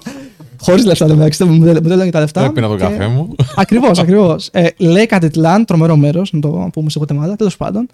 Και λέω, θα πάω Νέα Υόρκη. Άλλο ποιον ξέρω στη Νέα Υόρκη, κανέναν. Εξαιρετικά. Και πάω στι επαφές μου και όποιον ήξερα που είχε οποιαδήποτε σχέση με Αμερική, του στέλνω μήνυμα. Λέω, Γεια σου, θέλω να κάνω αυτό, να πάω στη Νέα Υόρκη, εκεί πέρα και μπορείς να με βοηθήσεις με κα- να με φιλοξενήσει κανείς, αούα. Τέλος πάντων, ένα παλικάρι ο George O'Brass, shout out, έχει κανένα στο YouTube. George Brass. George Brass, έχει κανένα στο George YouTube. Brass. Είναι Έλληνας, απλά ε, μεγάλωσε εκεί. Τότε ήταν, ήταν, Ο Βράσης. ναι, ναι, ναι. ε, ήταν τότε λοιπόν στην Ελλάδα τότε και μιλάμε, τον ήξε- τον γνωριζόμασταν από τα social media και, και μου λέει δεν μπορώ να σε βοηθήσω με... Ξέρω εγώ το μόνο που μπορώ να σου... Έχω μια οικογένεια εκεί, αλλά είναι στην Πενσιλβάνια. Λέει είναι τρεις ώρες από τη Νέα Υόρκη. Αυτός λοιπόν, αν μπείτε στο κανάλι του YouTube, στο, θα δείτε, είχε κάνει ένα project με το van. Μμ. Είχε ταξιδέψει στην Αμερική και μετά το παράτησε στο θείο του και γύρισε στην Ελλάδα. Και μου λέει: Έχω το van μου, κάθεται. Λέει: Άμα θες, λέει. Άντε, γιατί αρχικά μου λέει: Άντε, λέει και σου βρήκα εγώ να μείνεις. Πώς θα μετακινήσει, Γιατί στην Αμερική, αν δεν είσαι σε μεγάλα κέντρα, Νέα Υόρκη, Σικάγο, LA, που έχουν μετρό, δεν έχει μέτρο, πρέπει να έχεις ένα αυτοκίνητο. Μου λέει: Πώς θα μετακινήσει. Λέω: Θα βγάλω άκρη, μην αγχώνεσαι. Μου λέει: Πάρ το van, μπορείς να κοιμάσαι στο van, να μετακινήσει για τις πρώτες εβδομάδες, να μέχρι να, Μμ. να βγάλεις λίγο άκρη. Ωραία, ωραία. Του λέω: Say no more. Κλείνω πτήση εγώ για Φιλαδέλφια. Κλείνω Πήγε πτήση. τώρα ο τύπος, παιδιά. Ακούστε τώρα. Πήγε ο τύπος στην Αμερική μόνος του να κοιμάται σε βαν. Περίμενα, έχει, έχει κι άλλο. περίμενα. Ναι, ναι. Γουατεμάλα. Τι; Από τη Γουατεμάλα. Από τη Γουατεμάλα, ναι, στην λίμνη εκεί που Πήγα- ήταν. ναι, σωστά. Κάτσε και στη Άρα Γουατεμάλα. ενός αγνώ. Ναι, οκ. Θα σου πω, γιατί το Φάει όνειρό το μου, θα- παράκι σου, γιατί το δηλαδή. όνειρό μου πριν ήθελα να πάω στη Νέα Υόρκη και να μιλήσω εγώ για το ντοκιμαντέρ μου. Δεν ήξερα εγώ τίποτα τώρα. Ξέρεις, ε, άγνοια κινδύνου, το οποίο είναι και θετικό και αρνητικό. Ε, οπότε φτάνω στην Φιλαδέλφια, με, κάνουν- μου κάνουν άκρη σε καμιά δύο-τρεις ώρες εκεί TSA, γιατί μου λένε εσύ τι κάνεις, λέει. Τι είναι το TSA να πούμε; Το TSA είναι η αστυνομία εκεί στο αεροδρόμιο της Αμερικής. Μάλιστα, ωραία. Ε, οπότε μου κάνει και ανάκριση, μου λένε τι κάνεις εσύ; Λέω εγώ ταξιδεύω 7 μήνες. 7 μήνες. Τι ήρθες να κάνεις εδώ, πώς βγάζει λεφτά; Long story short, περνάω. Εν τω μεταξύ, εγώ πριν φτάσω εκεί, δύο εβδομάδες είχα Πήγες- πάθει. Πήγες με το επίθεση και εκεί, έτσι. δε. Θα σου πω, είχα, όντως, αλλά ήμουν πάρα πολύ καταβλημένος ο οργανισμός μου γιατί είχα δύο εβδομάδες δάγκιο πυρετό. Ο οποίος, άμα ξέρουν κανείς για δάγκιο πυρετό, είναι πάρα πολύ επικίνδυνο. Μπορείς και να πεθάνεις, ξέρω εγώ, σε, είναι από κουνούπι. Οπότε, μόλις είχα κάνει. ήταν η πρώτη μέρα που ταξίδεψα, που είχα λίγο συνέλθει. Και πήγα και μου κάνανε άκρη αυτή, πέθανα εγώ. Ε, περνάω τέλος πάντων και παίρνω λεωφορείο να πάω στη μέση του πουθενά, στην Πεσιλβάνια. Ξέρω εγώ. Πώς βλέπουμε. Πού είναι, ξέρεις, σε μικρά, Έλπα, μικρά σπίτια, ξέρω εγώ, ναι. Να. Και, και μου είχαν αφήσει εκεί τα κλειδιά του βαν. Οι άνθρωποι εκεί έλειπαν, ο θείος του, του Γιώργου. Και οκ, παίρνω εγώ τα κλειδιά του βαν. Λέω, κομπλέ. Γιωβάνι. Όχι, πήγα ρε παιδί μου, μου έδωσαν τοποθεσία, Α, οκ. πάω στο σπίτι, μου είχαν αφήσει τα κλειδιά. Ναι. Κρυμμένα κάπου, παίρνω εγώ το βαν, λέω, οκ, τώρα τι; Λεφτά δεν είχα πάρα πολλά. Ε, το βαν ήθελα ήταν χάλια, ξέρω εγώ. Πρέπει να φτιαχτεί. Λέω, τέλεια. Ε, ο Γιώργος με είχε συνδέσει με μια φίλη του. Ε, πήγα εκεί στο- το πάρκαρα εκεί στο σπίτι της. Έμεινα για λίγες μέρες εκεί για να το φτιάξω. Ταυτόχρονα όμως χρειαζόμουν χρήματα. Πούλησα ένα μηχανάκι που είχα δώσει στην Ελλάδα. Πήρα από εκεί 2.000 ευρώ. Και μετά λέω πρέπει να βρω πελάτες online. Ε, τελικά μου έκατσε, μου έκατσαν δύο πελάτες Ευρώπη. Τους έκανα μοντάζ για αυτούς. Και μετά επί δύο-τρεις εβδομάδες ήμουν Πενσιλβάνια, έμεινα έξω από ένα γυμναστήριο. Γιατί life hack, άμα κάνεις van life, είναι να κάνεις μπάνιο στο γυμναστήριο. Ε, Πληρώνει 20 δολάρια το μήνα και κάνεις μπάνιο. Ήταν όλοι με ξύξ, έκαναν, ε, έτρεχαν και εγώ έμπαινα με τσαγενάρα να κάνω μπάνιο 10 λεπτά, ξέρεις. και τέλος πάντων, οπότε έκανα hustling, έφτιαξα το van γιατί ήταν σε χάλια κατάσταση και μετά. Ε, α, ναι, και ταυτόχρονα. Αυτό ήθελα να γίνει σημαντικό στην ιστορία. Οπότε ε, έφτιαχνα το van την, μέσα στην ημέρα. Ε, μετά έκανα μοντάζ ε, για να βγάζω λεφτά. Και μετά το βράδυ έστελνα email και DM σε ό,τι YouTuber υπήρχε στη Νέα Υόρκη. Μεγάλους, μικρούς. Πολλά email τώρα. Δύο εβδομάδες. Ένας πολύ μεγάλος YouTuber, ε, πάνω από μισό εκατομμύριο, μου απαντάει. Εγώ μου λέει. Το εκτιμώ πάρα πολύ ότι μου στέλνεις γιατί το pitch μου ήταν αυτό. Λέω I just moved to New York City. Εγώ ήμουν στη Πεσιλβάνια, τρεις ώρες μακριά από τη Νέα Υόρκη. Και. Σαν να έστειλα μία, ρε παιδί μου. Ακριβώς. Παραδάρισα, ξέρω. Σωστά, σωστά. Και λέω, μόλις ήρθα στη Νέα Υόρκη και λέω, άμα θες βοήθεια με οποιοδήποτε βίντεο, θα, θα, το, θα το κάνω δωρεάν. Μμ. Για να Γιατί- αποκτήσεις την επαφή. Σωστά. Γιατί ούτως ή άλλως δεν μπορούσα να πληρωθώ ούτως ή άλλως στη Νέα Υόρκη, να δουλεύω στην Αμερική. Απαγορεύεται. Ε, ναι, γιατί ήμουν κύριο τουριστή, γι' αυτό δούλευα εγώ online Ευρώπη. Ε, οπότε μου απαντάει αυτός, μου λέει: Έχω ένα event ε, σε ένα πύργο στο Manhattan τώρα, ξέρω εγώ. Δευτέρα ένα charity event. Το εκτιμώ πολύ. Λέει να έρθεις να βγάλεις, ξέρω εγώ. Εξαιρετικά, λέω. Οδηγώ, ε, αφήνω το van τέλος πάντων στο New Jersey, παίρνω το τρένο και φτάνω Manhattan, ξέρω εγώ. Και λέω: Εντάξει, έπαθα ένα ψηλό σοκ, αλλά δεν σου κρύβω ότι. Επειδή εντάξει, προφανώς έχω και μια φιλοδοξία, έχω με παρακινεί κάτι ρε παιδί μου μέσα μου. Ε, αισθάνθηκα πάρα πολύ ότι, ότι μένω εδώ, ξέρεις, ότι θα μπορούσα να είμαι εδώ. Δεν αισθάνθηκα πάρα πολύ, ξέρεις, overwhelmed, ας πούμε, σε απλά ελληνικά. Ε, οπότε πάω εκεί, ε, με εγώ, μην ξεχνάμε, εγώ είμαι φτωχός. Εγώ έτρεγα στο van. Ξέρεις, Ναι. Και πάω εκεί σε ένα πύργο του Manhattan, ήμουν και στη λίστα, ήταν ένας κουστούμάτος κάτω. Σε ένα τώρα ακραίο τώρα μέρος. Οπότε τρώω δύο σάντουιτς στο van για να με κομπλέ. Πήρα και ρούχα από ένα thrift store με 10 δολάρια γιατί δεν είχα ρούχα. Εγώ ήμουν ταξίδευα. Πήρα και ρούχα γιατί είχε και dress code αυτό. Κατάλαβα. Άντε, ρε. ναι, ναι. Οπότε φτάνω εκεί και δεν θα ξεχάσω. Εσύ ήταν πραγματικά ψηλοσουραλιστική στιγμή γιατί εγώ αυτού τα, τα βίντεο τα έβλεπα εγώ όταν ήμουν στην Ελλάδα. Τώρα είναι πολύ κλεισέ αυτή η ιστορία, αλλά είναι όντω αληθινό ρε, εσύ. Και δεν, δεν, δεν θα ξεχάσω ότι φτάνω, έφτασα λίγο πιο νωρίς από το event και με βλέπει αυτός, ε, μπαίνω εγώ και είναι πίσω στο φόντο η Νέα Υόρκη, ξέρω εγώ, και ήταν αυτός και με ήξερε το όνομά μου. Μου λέει Α, είσαι ο Greek Solo, τι κάνεις, μου λέει, καλώ ήρθες. Και ήταν ψηλοσουραλιστική στιγμή αυτή, κατάλαβες. Οπότε εγώ έβγαλα, έκανα και τη δουλειά μου, αλλά εγώ ήταν, είχε, είχε 200 άτομα. Εμένα η λογική μου ήταν εγώ να, να, να πιτσάρω σε όλους αυτούς εκεί. Πιτσάρω σε έναν έναν, ξέρεις. Ε, και θυμάμαι ήταν 150 άτομα. Και ήταν, ήταν, ε, το καλό στην Νέα Υόρκη είναι εκτιμάται το hustling. Δηλαδή, όλος εκτίμησε, μου λέει που μένεις; Α, λέω μένω στο van. Πού, από πού ήρθες; Α, ήμουν στην Πεσιλβάνια. Οδήγησα τρεις πολιτείες να έρθω, ξέρω εγώ. Οπότε εκτιμάται αυτό και εγώ με πολλή ενέργεια, άσχετα που ήμουν παίρνουσα πολύ δύσκολο τότε. Ήταν η περίοδος που είχαμε μιλήσει στο τηλέφωνο τέλος πάντων. Μάζεψε εγώ ότι γιατί ξέρεις, ο κόσμος που θα σε γνωρίζει δεν νοιάζει για το πώς αισθάνεσαι. Πρέπει να κάνεις deliver Ναι, εκείνη τη ναι, στιγμή. ναι, ναι.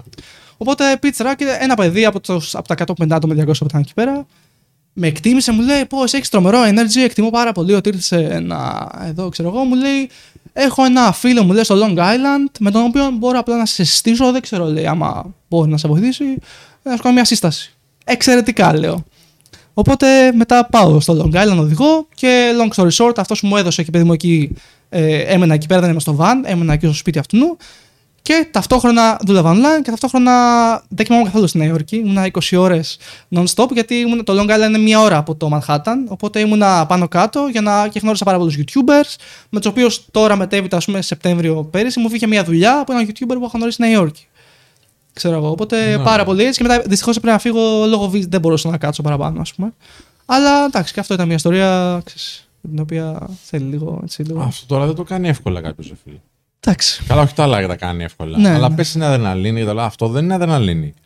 Είναι belief αυτό. Αυτό είναι Ταλαιπώρια. πόνος, ναι. Ναι, Δεν ξέρεις τι σου ξημερώνει σχεδόν βασικά. Αλλά εντάξει, μα ξέρεις, άμα θες να έχεις ε, ε, εξαιρετικά αποτελέσματα, πρέπει να κάνεις εξαιρετικά πράγματα, έτσι. Δηλαδή, εγώ είχα, ξέρεις, λέω, ξέρεις. Δηλαδή, είναι το risk reward για μένα, δεν είχα παιδιά να ζήσω κτλ. Ξέρεις, λέω, οκ, θα πάω να το κάνω. Και τώρα σου κρύβω το μεταξύ, χθες προχθές μου ένας φίλος μου Νέα Υόρκη είδε το τελευταίο βίντεο και μου λέει να σου προσφέρω να μου έκανε job offer για Νέα Υόρκη, ξέρω εγώ. Ε, μια επαφή που είχα τότε, με παρακολουθεί τη δουλειά μου και μου λέει πολύ καλό μου πώς. ξέρω εγώ. Τέλος πάντων. Και τίποτα να μην γίνει, κατάλαβες ότι ξέρεις, άμα θες να γνωρίσεις ανθρώπους οι οποίοι θα σε πάνε εκεί που θε να πα, πρέπει να, να κάνεις πράξεις. να... Αυτό δεν θα το σύστηνες σε κάποιον τώρα αυτό. Όχι, δεν νομίζω ότι είναι σύσταση. Εσύ είναι... το έκανε. Μμ; Γιατί το έκανε. Γιατί, ξέρεις, θέλω να, θέλω να πετύχω πράγματα στη ζωή μου, ξέρω εγώ. Ναι. Ξέρεις, Άρα τι- και τι- αυτός που θέλει να πετύχει θα, Ναι. να κάνει κάτι τέτοιο. Εξάρτητα- Εξάρτητα... σου ρωτάω, είναι, είναι Εξα... σύσταση. Εξάρτηται ποιοι είναι οι στόχοι σου. Πρέπει να βάζεις, ξέρεις, αυτό, πρέπει να κάνεις πράξεις ανάλογα με αυτά που λες. Οπότε ανάλογα με το πόσο μεγάλα είναι αυτά που λες και πόσο μεγάλη επίβολα πρέπει να κάνεις αντίστοιχες πράξεις. Σωστά, Χρήστο. Δεν νομίζω ότι το σκεφτόσουν έτσι. Δεν ξέρω, δεν ξέρω. Εγώ δεν, δεν το ανάλυσα πολύ. Εγώ απλά... Ναι, δεν νομίζω. Πιστεύω ότι είπες. Πώς μπορώ να φέρω τον εαυτό μου at the edge; Οκ, Εντάξει, πώς μπορώ, ρε παιδί μου, να με φέρω στα όρια; οκ. Είμαι στη Γουατεμάλα, λεφτά δεν έχω. Οπότε το επόμενο λογικό βήμα ποιο είναι, να πάω στη Νέα Υόρκη, ας πούμε, Πενσιλβάνια, ένα βανάκι, δεν ξέρω τι θα βρω. Δε- δεν νομίζω ότι Δες όμως υπήρχαν ότι- κάποιοι στόχοι. Δες όμως ότι επειδή, επειδή έγινε όμως η δέσμευση ε, και κάτι που το κάνω εγώ εφαρμογή στη ζωή μου, ας πούμε, χωρίς να ξέρω αν είναι σωστό ή λάθος, απλά για μένα επαγγελματικά τουλάχιστον λειτουργεί μέχρι στιγμής, είναι ότι πρώτα κάνω τη δέσμευση και μετά βρίσκω, ξέρεις, βρίσκω το πώς θα φτάσω έχεις εκεί. πολύ ψηλό resilience, εντάξει, προφανώς. Ναι. Εντάξει, problem solving κλπ. είναι στο Θεό, εντάξει, πολύ ψηλά. Ασχάλα. Γιατί μόνο δυσκολίες αντιμετωπίζεις. Τι λέει η μητέρα αυτό, ρε φίλε, γι' αυτά. Εντάξει, τι να πει, ξέρω. Στην εκκλησία είναι όλη μέρα. Έγραψε και μια κοπέλα στο. ναι, ναι, ναι. Ε, λυπάμαι τη μαμά του παιδιού. Η μητέρα μου, εντάξει, προφανώς ανησυχεί. Η μητέρα μου ξεσφύγει τη φάση. Πες να βλέπει και τώρα. Δεν ξέρω γιατί μου είχε πει, είδες στο Instagram που θα πας, λέει. Τη έστειλα το link, μπορεί να βλέπει τώρα. Ε, μου λέει, η μητέρα μου έχει πλάκα γιατί το παίζει cool και καλά, σε εμπιστεύομαι κτλ. Να φύγεις. Αλλά τώρα εντάξει, τώρα τι να πει. Αλλά εντάξει, δεν, δεν, έχει, δεν έχει επιλογή. Τι να πει, ξέρω εγώ, αφού δεν. Εντάξει, ξέρω εγώ. Αλλά πιστεύω ότι, ξέρω εγώ, πιστεύω ότι είναι περήφανο για μένα και Καλά, με, με, σίγουρα, με βλέπει ρε παιδί μου σίγουρα, ότι αναπτύσσομαι, οπότε δεν βλέπει ότι είναι ξέρω εγώ σποραδικά τα πράγματα. Μπορεί να. φ- Και ξέρεις από μακριά ίσως είναι σποραδικά, αλλά όλα ψηλοσυνδέονται. Δηλαδή, και όσο μεγαλώνω, συνειδητοποιώ ότι η έκθεσή μου σε ή, ξέρεις, τέτοιες, κα- τέτοιου τύπου καταστάσεις με έχουν βοηθήσει πάρα πολύ, ρε παιδί μου, σε problem solving, ας πούμε, σε προβλήματα που αντιμετωπίζω μικροπράγματα σήμερα που μου φαίνονται αστεία. Φυσικά, Καταλάβες. φυσικά. Ναι. Αυτό που αντιμετωπίζεις και είναι τεράστιο, ας πούμε, εκείνη τη στιγμή, όλα τα άλλα θα κάνει να φαίνονται πολύ μικρά. ναι. Ισχύει αυτό. Ε, Ερώτηση τώρα. Έχεις σκεφτεί ποτέ, ότι ξέρεις, τώρα εδώ που είμαι, κλείνω εισιτήριο και γυρνάω πίσω. Δεν υπάρχει κανένας λόγος να είμαι εδώ. Είμαι πολύ άσχημα, είναι χάλια, είναι επικίνδυνα, προβλέπω αρνητικά να πάνε τα πράγματα. Ε, χωρίζω, τα σπάω, δεν είμαι καλά, πεινάω, ξέρω εγώ, δεν έχω λεφτά. Να γυρίσω στο σπίτι. Πάρα πολλές φορές έχει συμβεί αυτό. Πα... Τι- τι σχέση- Πάμπολε φορές. Κάνε μου λίγο ας πούμε, να explain αυτή την, ε, τη σκέψη και το πώς το χειρίζεσαι. Ε, ξέρεις ότι καταρχάς όταν είσαι τώρα σε ένα van στη Νέα Υόρκη όπου να είναι στην Πενσιλβάνια είτε στο Πακιστάν Α, είσαι συγγνώμη, μόνος η σου. μαμά είναι εδώ, λέει και είμαι πολύ περήφανη. Εύα Μαμέλη. Να είναι καλά, να είναι καλά η μητέρα. Μμμ. Γεια σας κυρία Εύα. Γεια σας κυρία Εύα. Τον χαίρεστε. Τον χαίρεστε. Θα προσπαθήσουμε να τον κρατήσουμε εδώ σήμερα πάντως. Για σήμερα Ε. τουλάχιστον. Έχουμε ένα βανάκι. Οπότε βασικά παίρνεις την απόφαση ότι όσο δύσκολο για να είναι, ας πούμε, θα σου πω Νέα Υόρκη, είχα περάσει πριν πάω στη Νέα Υόρκη. Ήμουν σε μια κατάσταση πάρα πολύ δύσκολη. Ήταν λίγες μέρες πριν μιλήσουμε. Είχα περάσει, για, ήταν πάρα πολύ που είχαν έρθει μαζί, ξέρω εγώ. Συνειδητοποιήσω όμως ότι δεν έχεις και επιλογή. Τι θα κάνεις; Μόνος σου είσαι χιλιάδες χιλιόμετρα μακριά από το σπίτι σου. Ναι. Αν το σπίτι με Ελλάδα. Είναι πιο ασφαλές, το πιο ασφαλές μέρος στο σπίτι, έτσι. έτσι το Ναι, έχω στο ναι, μυαλό. προφανώς. Προφανώς. Και τι θα κάνεις; Πρέπει να βρεις ένα, έναν τρόπο να επιβιώσεις. Ξέρεις. Μμ. Ο κόσμος δεν νοιάζεται για τα συναισθήματά σου. Έτσι, ξέρεις τι, πρέπει να κάνεις deliver, ξέρω εγώ. Και όσο δύσκολο και να είναι, και αυτό προφανώς έχει. Ξέρεις, ένα, μια πολύ μεγάλη θυσία που έχω επιλέξει εγώ να κάνω μέχρι στιγμής και αλλά όσο περνάνε τα χρόνια γίνομαι, ξέρεις, το ζυγίζω παραπάνω, είναι ότι πρέπει να κάνεις πολύ μεγάλη θυσία στις, προσ... στις διαπροσω- διαπροσωπικές σχέσεις, φιλίες, σχέσεις. Έτσι, είναι πολύ μεγάλη θυσία γιατί πολλές φορές βλέπει ο κόσμος και λέει «Α, τι ωραία και εγώ θέλω να πάω». Δεν θες να πας Δεν θέλει. δεν θες να πας. Έτσι. Ε, γιατί και αυτό εντάξει είναι και αποτέλεσμα γιατί στα social media δείχνουμε πάντα το αποτέλεσμα. Οπότε ο άλλος σε κρίνει εκ του αποτελέσματος. Βλέπει το αποτέλεσμα. Δεν βλέπει τη διαδικασία που είχε για να βγει αυτό το χ βίντεο. Οπότε ξέρεις. Έχεις κλάψει. Πάρα πολύ, ναι, ναι, ναι πολλές φορές. Ε, σου λέω, οι δύο στιγμές που μου έρχονται στο μυαλό είναι μία πρόσφατα στο Πακιστάν. Είχα περάσει πολύ δύσκολα. Σου λέω τώρα για να σου λέω εγώ δύσκολα, ήταν δύσκολα. Πιο δύσκολο από το Μεξικό, ρε φίλε. Όχι, δεν, ήταν, δεν είναι μόνο όμως το ταξίδι, είναι καταστάσεις οι οποίες συσσωρεύονται. Καταλαβαίνεις, Γιατί στο Πακιστάν η ταξίδευα ήταν, Ήσουν φορτισμένο ήταν γενικά. τέταρτο ταξίδι σε δύο μήνες σε έντονες χώρες. Μμ. Καταλαβες. Ήταν non-stop. Καταλαβες. Και εγώ πρέπει να κάνω παραγωγή, έχω πληρώσει να πάω εκεί και πρέπει να βγάλω βίντεο. Καταλαβες, γιατί δεν θα ξανά να είμαι εκεί πέρα, ξέρω εγώ. Αφού η επιλογή σου ήταν, ρε φίλε, να περσάρει τόσο τον εαυτό σου. Εκτός αν σε βάλε κάποιος με το ζόρι. Ναι, οκ. Τι ήταν τέσσερα ταξίδια non-stop; Εσύ το Ναι, ναι, ναι. προγραμμάτισες. Λες Εγώ και το το- Ναι, Ωραία. αλλά θα σου πω, τα δύο ταξίδια όμως ήταν δουλειά. Θα μου πεις, εσύ πήρες δουλειά. Μα επιδίωξες να πάρεις τη συγκεκριμένη δουλειά; Ναι, οκ. Επιδίωξες, φαντάζομαι, να τις πάρεις. Όχι, όχι, δεν παραπονιέμαι. Σου λέω. Ναι, Δεν παραπονιέσαι, όχι. Δεν κατάλαβες είναι. πώς το λέω. Ναι, ναι, δεν κάνεις whining. Δεν κάνω Οκ. complaining ότι Αλλά- α, τι μου συνέβη. Ναι, λες, Εντάξει, φίλε, ναι. πέρασα δύσκολα. Αφού γούσταρες να περάσεις δύσκολα, ρε φίλε. Όχι, εκείνες τις στιγμές δεν περνούσα πολύ ωραία. Τέσσερα ταξίδια non-stop, τα οποία τα υποφάσισες. Και πηγαίνεις και σε χώρες. Όχι, σου λέω από- από επιλογή μου, ρε άνθρωπε. Ναι, εντάξει. Ναι, Και εντάξει. απλά δεν, δεν περίμενες ότι δεν θα το αντέξεις, ας πούμε. Και τα κάνεις. Όχι, απλά ήταν πάρα πολλά πράγματα τα οποία συσσωρε- Κουράστηκες. συσσωρευμένα. Τώρα, τι να σου πω, σε αυτό το ταξίδι τώρα εγώ κουβαλούσα, έκανα και μετακόμιση. Αν σου πω τώρα, έκανα μετακόμιση μέσα στο Σαουδικής Αραβίας Πακιστάν για να γυρίσω στην Ελλάδα τώρα. Τι να σου λέω τώρα. Εντάξει, άσε λεπτομέρειες αυτές. Είναι ψηλά γράμματα τώρα. Καλησπέρα. Ε, μετακόμισε από μόνη του. Μου θυμίζεις τώρα μια σκηνή από τα War Dogs, αν το έχετε δει. Το War Dogs που παίζει ο Τζόνα Χιλ και Ο ο. Νίκολας Κέιτζ. Όχι. Όχι, όχι. Δεν το ξέρω αυτό. Τζόνα βέβαια. Χιλ. Με και τα ο- όπλα. Με τα όπλα, ναι, που είναι δύο νέοι και περνάνε Α, όπλα. ναι, ρε. ναι, ναι. Ναι, και Είμαι σου λέει φαν, περνάμε Τζόνα από τη μία άκρη της πόλης στην άλλη, τέλος, από, τη μία, από τα σύνορα τέλος πάντων. Και κουβαλάγαν τα, τα κυβότια, ξέρω εγώ. Δεν Ναι, διαφάσαι. ναι. Και τους κυνηγούσαν οι Ταλιμπάν. ή όποιοι είναι τέλος πάντων εκεί, δεν ξέρω. Τέλος πάντων, εντάξει. Αλλά. Ναι, είναι οπότε. ταινίες αυτά, ρε φίλε. Έχεις ζήσει ταινίες. Ναι. Πιθανόν, δεν ξέρω. Ναι. Εντάξει, πάντα υπάρχει, ξέρεις. Ε, έχει να κάνει με το μέτρο σύγκρισή σου, έτσι. Πάντα. Τι Αλλά- να πω, τι να πω. ναι. Μπράβο, αρχικά. Απ' τη μία μπράβο, απ' την άλλη ρωτάω. Μπράβο. Ε, ε, ναι, δεν θες κάποια στιγμή να χαλαρώσεις. Ε, θα σου πω γι' αυτό τώρα. τι- Γιατί νομίζω ότι τώρα 6 μήνες δεν θα κάνω τίποτα. break καλοκαίρι. μου είπες. Break, ενώ δεν θα ταξιδέψω, θα, έχω- θα δουλεύω, γι' αυτό θα κάνω break να ηρεμήσω λίγο. Προφανώς. Υπάρχει κάποια στιγμή που ήθελες να βγάλεις σε βίντεο, αλλά είπες δεν θα τη βγάλω γιατί είναι πολύ επικίνδυνη για τους ανθρώπους που μπορεί να εμπνευστούν. Δεν το σκέφτομαι έτσι και τώρα που το λες, ίσως θα έπρεπε να το σκέφτομαι έτσι. Μμ. Δεν σου κρύβω. Δεν, δεν, δεν έχω. Δεν έχω... Όταν θα έρθει το πολύ κοινό, θα έρθει φίλε γιατί κάνεις πολύ καλή δουλειά. Σκαλά. Ε, θα πρέπει να το σκέφτεσαι έτσι. Δεν έχω φτάσει Και εκεί τώρα γιατί. δηλαδή που το βλέπουν άνθρωποι, εγώ σκέφτομαι την ώρα που συζητάμε.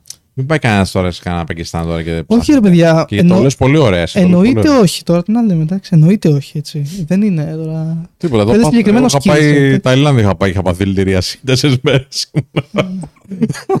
Φαντάζομαι να πας εκεί στο Πακιστάν τώρα. Τώρα που αυτά οι έπαιζε με δηλητηριάσεις τις είναι. σφαίρες. Εντάξει, τώρα είναι καλησπέρα. Είναι αυτά, Ναι, εντάξει. αυτά τα μικροπράγματα τώρα εγώ δεν αναφέρω καν ότι είναι δυσκολία. Κατάλαβες. Ότι δηλητηριάσεις, τι διάρειε. Τώρα, ας πούμε, στο Πακιστάν είχα φτάσει, ήταν η δεύτερη τρίτη ημέρα μέσα στο Καράτσι και ήθελα να κάνω μια ιστορία γιατί πέρυσι τον Οκτώβριο έγιναν πολύ μεγάλες πλημμύρες στο Πακιστάν που εκατομμύρια κόσμου έπρεπε να αφήσουν τα σπίτια τους και έμεναν σε κάποια refugee camps και ήθελα να πάω να κάνω την ιστορία αυτή. Και μετά από μέρες να κανονίσουμε, βρήκαμε μια ΜΚΟ η οποία θα μου έδινε πρόσβαση εκεί πέρα. Γιατί όπως είπαμε, όλα είναι η πρόσβαση. Σωστά.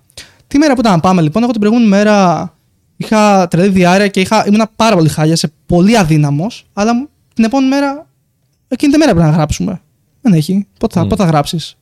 Κατάλαβε. Και το θέμα ποιο είναι ότι όταν βγει το βίντεο, ο θεατής εκρίνει εκ του αποτελέσματος. Έτσι.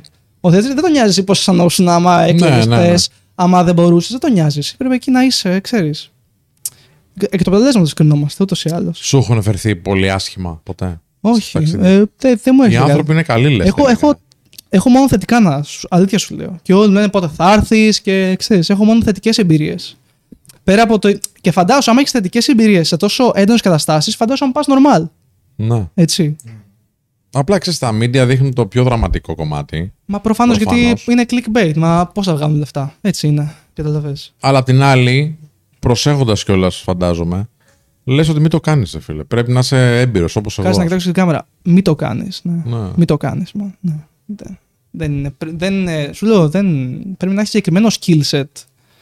Να ταξιδέψεις, ναι, παιδιά, στο Μεξικό, πάνε στο Κανκούν, πάρτι, ξέρεις, δεν, Μμ. μια χαρά. Ξέρεις. Εγώ επιλέγω να καταγράφω ιστορίες οι οποίες δεν καταγράφονται. Έτσι. Υπάρχει κάποιο ταξίδι που ονειρεύεσαι; Πάρα πολλά, είναι πολλά αρέσει. Είναι πιο πολλοί ιστορίες, δεν είναι ταξίδι ότι α, η χώρα, είναι ιστορίες πιο πολύ. Πάρα πολλά. Α πούμε, να σου πω ένα που θέλω να κάνω τώρα, το οποίο είναι πολύ δύσκολο όμως να το κάνεις και πάρα πολύ ακριβό επίσης. Στο Κογκό, ξέρετε τώρα με τις ηλεκτρικές μπαταρίες, που όλα κινούνται με τις ηλεκτρικές μπαταρίες κτλ. Μμμ. Που λέμε πράσινη ενέργεια κτλ. Το οποίο ισχύει, αλλά οι μπαταρίες αυτές για να βγουν βγαίνουν με αίμα στο Κογκό. Βγήκε και ένα Βγαίνει- αντίστοιχο βιβλίο. Σωστά, παρακολουθήσει σήμερα. Αυτό που το έβγαλε λοιπόν, τον είδα στο Joe Rogan. Και λέω αυτό τρομερό. Λέω να πάω να το κάνω. Αλλά στο κογκό για- συγκεκριμένα επειδή είναι, υπάρχει πολύ υψηλή διαφθορά, πέρα από τον fixer, τον οδηγό που λέγαμε πριν, πρέπει να πληρώσεις για να πας εκεί, πρέπει να δίνεις και πάρα πολλές bribes. Ε, Μμμ.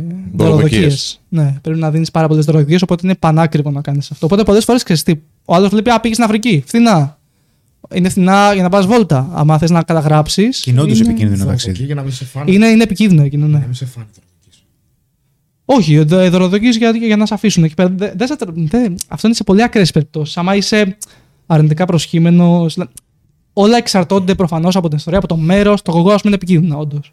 Ναι. Έτσι. Και το σημείο που θέλεις να πας είναι πολύ. Ναι, ναι, ναι. Ο- Γι' αυτό και δεν πηγαίνω. Καταλαβαίνεις. Ε, κόλασε, ρε φίλε. Ναι, ναι, ναι. Ε, οπότε έχει πολλές ιστορίες οι οποίες θα μπορούσε να καταγράψεις. Το θέμα Πόσο είναι, ποσοστό, ας πούμε, τα, που είναι τα ορυχεία του λιθίου; Είναι το, 70 τα 3 τέταρτα, τα, τα, το, το 75% της παγκόσμιας. της, πα, της παγκόσμιας παραγωγής ε, λιθίου βγαίνει από το Κογκό. Ε, με αιματοβαμμένα βγαίνει, με, σε ένα ορυχείο 15.000 άτομα, έτσι.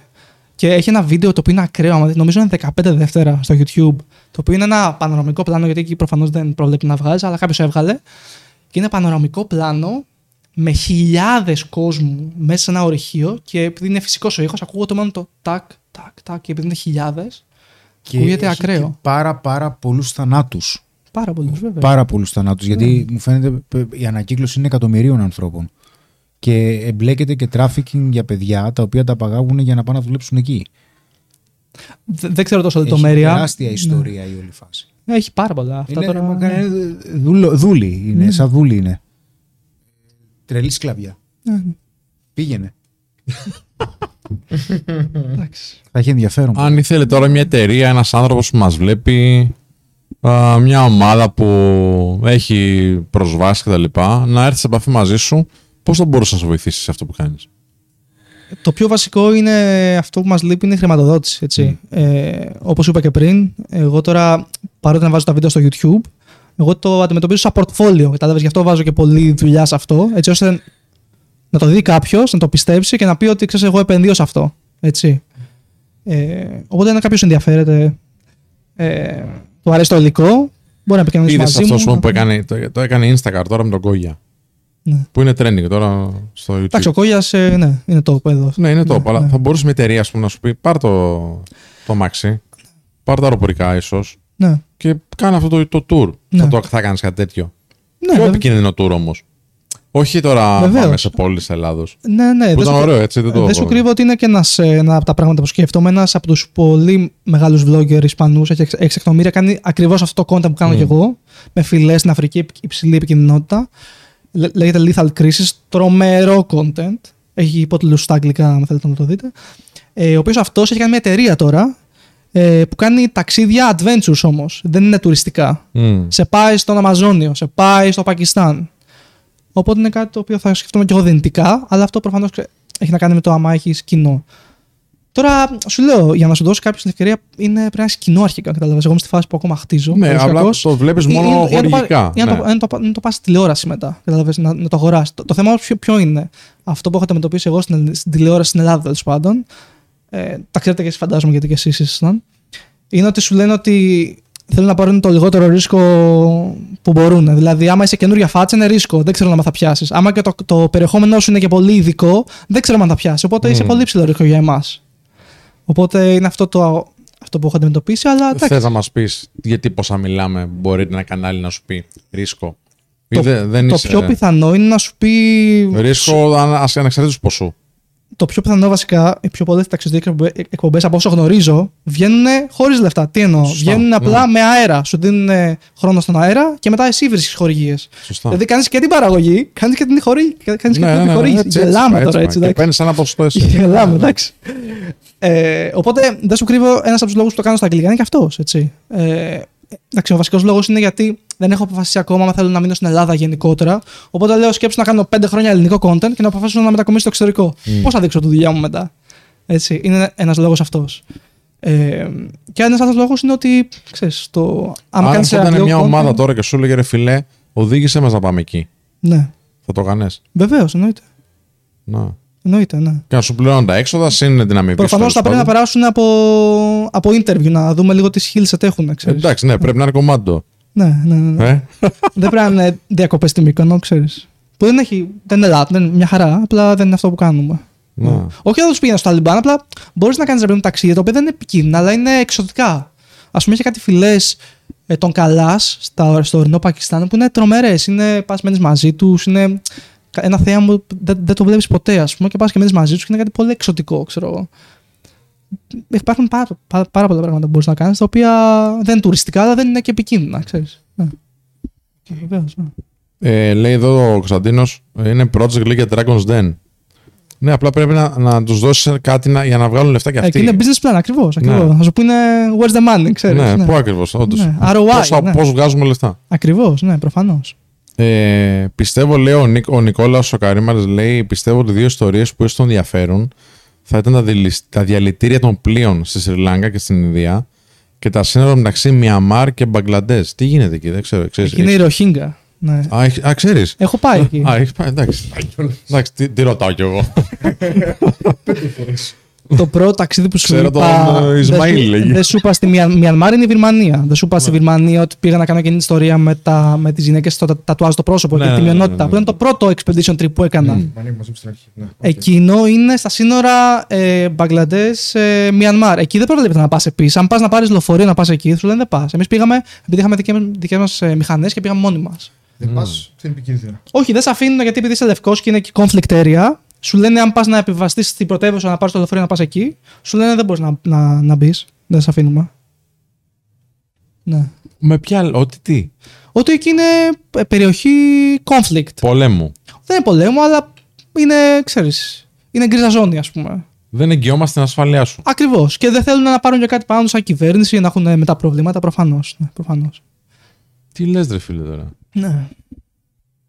Ε, είσαι στο Πακιστάν τώρα και πιάνεις το πρώτο όπλο. Ναι. Καλά, και πρώτα απ' όλα δεν σε είχα δει εγώ με όπλα άλλη φορά. Εντάξει, έχω κάνει στρατό στην Κύπρο, ρε παιδιά. Εντάξει, έχουμε Μμ. περάσει. Εντάξει. Να. Ναι. Όχι, σοβαρά. Δεν σε είχα δει με όπλο ξανά. Ναι, Πώς σου ούτε, ούτε, φάνηκε ούτε εγώ αυτό με είχα το- δει. Εντάξει, στο στρατό με είχα δει. Βασικά θα σου πω, επειδή είχα κάνει στρατό, δεν μου φάνηκε πολύ wow. Ξέρω για κάποιο λόγο, το ξέρω. Ε, εντάξει. Οκ.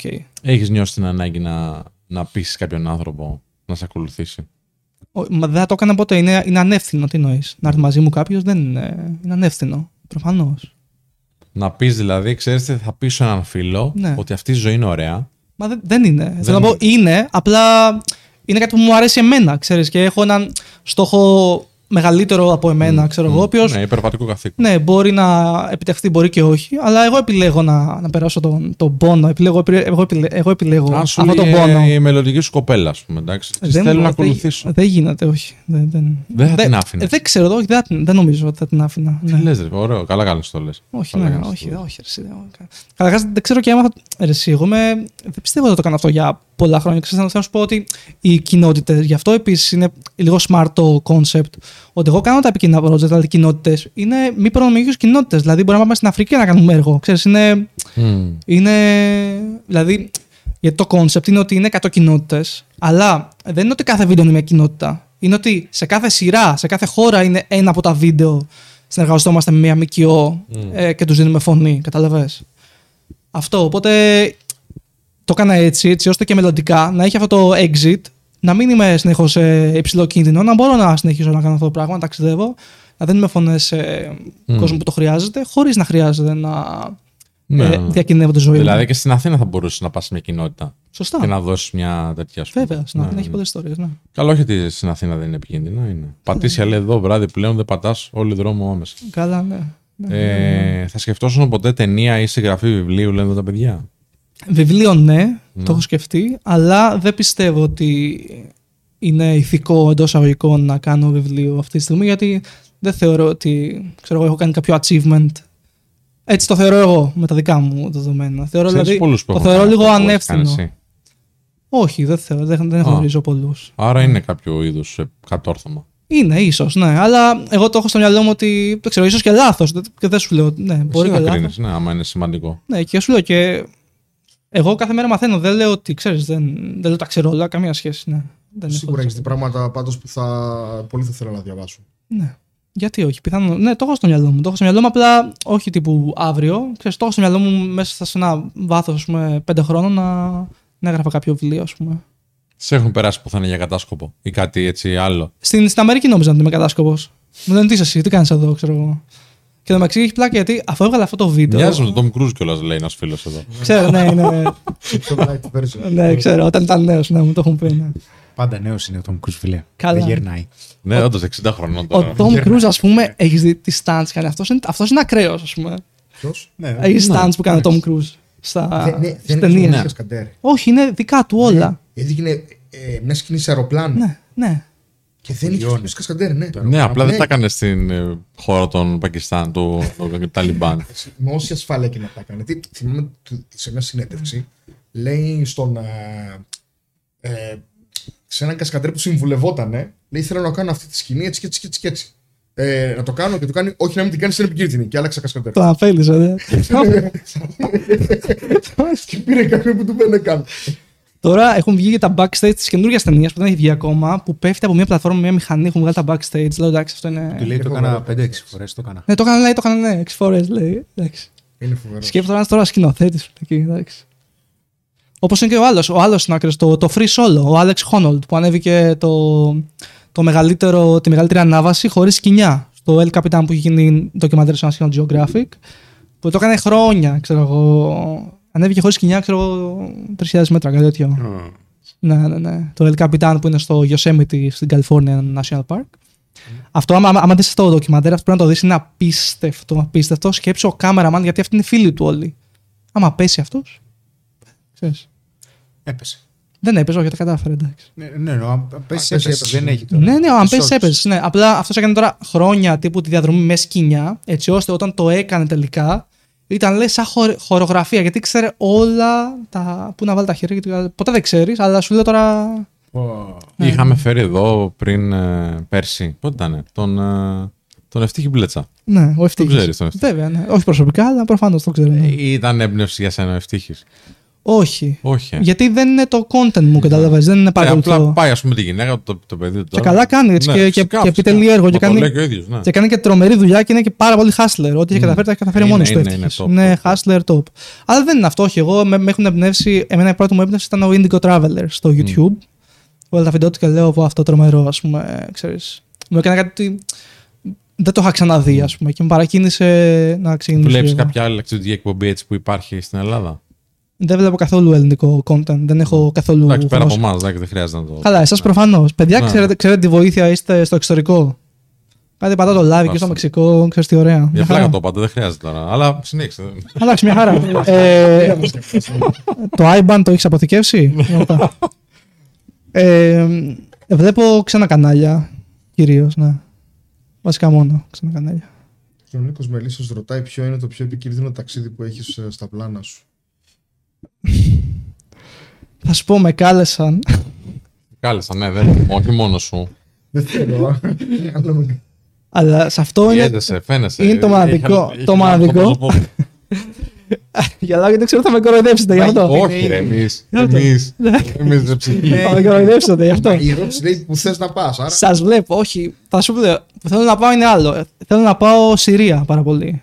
Να κάνω μια καταγραφή, το οποίο δεν είναι πολύ ακραίο σχετικά με αυτά που έχω Τώρα δεν κάνει. έχει πέσει η φάση. Δεν γίνεται. Εντάξει, πάντα υπάρχει εκεί πέρα conflict, αλλά Δεν έχει, ρίχνουν πέ- που και που. έχει πέσει όντως, ναι. Πάλι πρέπει να ξέρεις που πατάς και που βρίσκεσαι προφανώς. Ε, με κάλεσαν τον Οκτώβριο να πάω Αφγανιστάν, αλλά μάλλον δεν θα πάω. που σε κάλεσες στο Αφγανιστάν; Με κάλεσε ένας φίλος μου vlogger που έχει πάει στο Αφγανιστάν και να πάω στο Αφγανιστάν, αλλά την προηγούμενη εβδομάδα συνέλαβαν έναν Βρετανό vlogger εκεί πέρα. Οπότε εκεί πέρα δεν παίζεις, επειδή ξέρω από επαφές μου, ας πούμε, εκεί είναι το, το όριο το δικό μου, καταλαβες. Ναι. Το συνέβαλε για ποιο Για λόγο; ποιο λόγο; Γιατί είναι, ρε φίλε, είναι too dangerous. Δηλαδή δεν, έχεις κα... είναι... δεν υπάρχει κανένα νόμος εκεί πέρα, ξέρω εγώ. Δηλαδή. Γιατί εκεί άμα εξαφανιστεί. Ναι, Απλά τον πιάσανε. Δεν έχει. Δεν υπάρχει λόγος. Δεν τον αφήνει να φύγει. Α, το συνέβαλε αρχές στο Αφγανιστάν; Ναι, το Ιταλιμπάν. Το... χωρίς ιδιαίτερο λόγο. Δεν έχει κάμερα. Ε, Δεν ξέρω, δεν ξέρω για ποιο λόγο. Δεν ξέρω. Όχι, μπορείς να βγάλεις. Έχουν πάει πάρα πολλοί vloggers τον τελευταίο χρόνο και έχουν βγάλει. Απλά θέλεις πάρα πολλά. Αυτός ο συγκεκριμένος, επειδή είναι λίγο 21 χρονών και νομίζω άμα στο content του τα παίρνει λίγο ελαφρά την καρδία, σου νομίζω ότι είναι παιχνίδι. Εγώ πάω, αλλά είμαι πολύ. Προσέχω πάρα πολύ και το πώς θα κουνεί στο χέρι μου. Κατάλαβες. Δηλαδή, Μετράει και η συμπεριφορά, βέβαια. πάρα πολύ. Πρέπει να ξέρεις πώς να συμπεριφερθείς. Γι' αυτό λέω δεν είναι να πάει όποιος και όποιος, κατάλαβες. Ε, αλλά αυτό, άμα δεις τα βίντεο του, είναι πολύ αστεία και νομίζω έκανε τους ε, Τους κοροϊδέψε. τους έκανε κάποια πρόκληση νομίζω αυτός. Γι' αυτό. Τι έκανε. ναι. Challenge στο Ταλιμπάν, μα ναι, λέει. Ναι, ναι. ναι. Κοίταξε, 21 χρονών. Ε, ξέρεις, όσο και εγώ μεγαλώνω, το risk reward αλλάζει στο μυαλό μου. Τι Κατάλαβες; έχεις να χάσεις τώρα. Αλλάζει έτσι. πάρα πολύ στο μυαλό μου. Προφανώς. Όταν ήμουν και εγώ 20 χρονών, ξέρεις, το σκεφτόμουν 10 φορές λιγότερο. Τώρα το σκέφτομαι 10 φορές περισσότερο. Ξέρεις. Ο Χρήο- ο Χρήο- ο Χρήο δεν μιλάει, είναι πολύ σιωπηλός, δεν ξέρω γιατί. Σε ακούω. ψυχολογεί, ρε. Πάρα, Ψυχολογεί. πάρα πολλά πράγματα. λες, Πάρα πολλά. Εντάξει. Πολλά να σου μετά στο, στο χαρτί. Μα θέλω την ανάλυση, κατάλαβες, όχι τίποτα άλλο. Εντάξει, να σου πω κάτι. Πέρα την πλάκα τώρα. Κάτι, κάτι δεν πάει πολύ καλά, ας πούμε. Και να σκέφτεται. Ε, Το λέει για μόνος του. Κάποια χημική ανομαλία στον εγκέφαλο, λες. Στον εγκέφαλο, κάποια χημική. Κάποιο chemical Κοίταξε. imbalance. είναι και σαν την επιτυχία. Μμ. Ε, δεν μπορείς να πας πίσω. Ε, δεν είναι Μπορεί για να πας όμως. επιλογή να... Δεν, δεν θα ξυπνήσεις δηλαδή ένα πρωί και θα πεις θέλω να γίνω πιο αποτυχημένος. Αυτό όχι, ναι. Δεν θα γίνει αυτό. Οκ. Ε, θα ξυπνήσεις ένα πρωί και θα πεις θέλω να κάνω περισσότερα. Το περισσότερο όμως μπορεί να μην συνεπάγεται με επικινδυνότητα, μπορεί να συνεπάγεται με άλλα πράγματα. Η επικινδυνότητα στον κάθε άνθρωπο είναι εντελώς υποκειμενικό. Ναι, Δε, δε- κάποιοι άνθρωποι... το ρίσκο εννοείς. Για κάποιους ανθρώπους είναι εξαιρετικά επικίνδυνο να πάνε να μιλήσουν σε μια άγνωστη γυναίκα. Για Ισχύει. κάποιον άνθρωπο που είναι πολύ ντροπαλός, είναι επικίνδυνο στο μυαλό του Προφανώς. να βρεθεί σε πάρτι και να κοινωνικοποιηθεί. Ναι. Ε, μπορεί να είναι πιο εύκολο, είναι όχι σαν να κάνει budget jumping, σαν να κάνει ελεύθερη πτώση εκείνη τη στιγμή. Ναι. Είναι τόσο πολύ μεγάλη η έκθεση. Ναι. Αλλά με τα χρόνια προφανώς δεν έκανες κάτι επικίνδυνο. Ξεκίνησε και με κάτι πολύ ενδιαφέρον. Είναι πολύ ενδιαφέρον αυτό που κάνεις. Ε, δηλαδή είναι πολλαπλά τα νοήματα. Δηλαδή δεν είναι μόνο φτιάχνω το CV μου, γιατί το φτιάχνεις το CV σου. Προφανώς. Εντάξει, προφανώς επαγγελματίας είσαι. Προφανώς. Είναι η δουλειά σου. Ε, δεν είναι μόνο κάνω hustle, οκ. Ε, Μειονότητες, άνθρωποι που δεν μπορούν να μιλήσουν, δίνω λόγο σε ανθρώπους που δεν μπορούν να μιλήσουν. Βλέπω πράγματα τα οποία ποιοι θα τα δουν. Μέσα σε αυτά τώρα θα έρθουν και δυσκολίες που περνάς. Και λες τώρα, ξέρεις τι, δεν θα σε τραβήξει κάτι το οποίο δεν θα είναι challenge πια για σένα. Δε- δε- Το normal είναι normal. Μπορείς να το έχεις. Από τη στιγμή που κάτι μπορείς να το έχεις, χάνει την αξία που είχε για εσένα πριν το αποκτήσεις. Και τα διαμάντια πέτρεσε. Εντάξει, είναι σπάνια. Είναι κάτι που δεν μπορείς να βρεις εύκολα. Μμμ. Αλλά από τη στιγμή που θα το αποκτήσεις, σταματάει να έχει την αξία που είχε. Η συναισθηματική αξία με την αντικειμενική αξία δεν έχουν καμιά σχέση. Οπότε προφανώς έχει να κάνει και με το experience που βιώνεις. Προφανώς το επόμενο που θα πας θα είναι πιο απαιτητικό ή αντίστοιχα απαιτητικό. Γιατί για ποιο λόγο να το κάνεις; Αφού έχεις, ας πούμε, και ένα βιογραφικό, δηλαδή δεν μπορείς να κάνεις κάτι το οποίο μέσα σε εισαγωγικά είναι πιο βαρετό από αυτά που έχεις κάνει ήδη. Μμ. Και εμείς δηλαδή στα βίντεο χρειάζεται σκεφτόμαστε και πώς θα εξελίσσουμε. Ε, γιατί βαριόμαστε κι εμείς, βαριέται και ο κόσμος, βαριούνται και όλοι. Μμμ. Οπότε μπαίνει σε μια λούπα η οποία οι ίδιες οι συνθήκες λειτουργούν σαν πλαισίωση. Και λες τώρα, ξέρεις τι άλλο να κάνω. Γιατί υποχρεωτικά θα πρέπει να βάλεις μες στην εξίσωση στο κίνητρο το πάθος. Θα πρέπει να βάλεις κάτι στο που θα σε παθιάζει, γιατί αλλιώς το κίνητρο μετά ποιο θα είναι. Στα κίνητρά σου, ας πούμε, έχεις passion σίγουρα, έχεις mastery, που είναι και αυτό πάρα πολύ βασικό, ας πούμε, έχεις το pleasure, που είναι και αυτό βασικό, ε, και, και έχεις και, το, και την προσφορά. Το τι θα προσφέρεις. Όταν αυτά τα δύο ανοί, όταν αυτά τα τέσσερα που είναι χαρακτηριστικά motivation ενώνονται, έχεις sweet spot, sweet spot ας πούμε. Που είναι και καταστάσεις ας πούμε, που μπορεί να βιώνεις και flow. Για να έχεις το the perfect decision making process ε, σε perfect timing. Οπότε, τι άλλο να κάνεις, φίλε; Και Κονγκό. Ο Γκο, ναι, τώρα και είναι και επικίνδυνα σου λέει.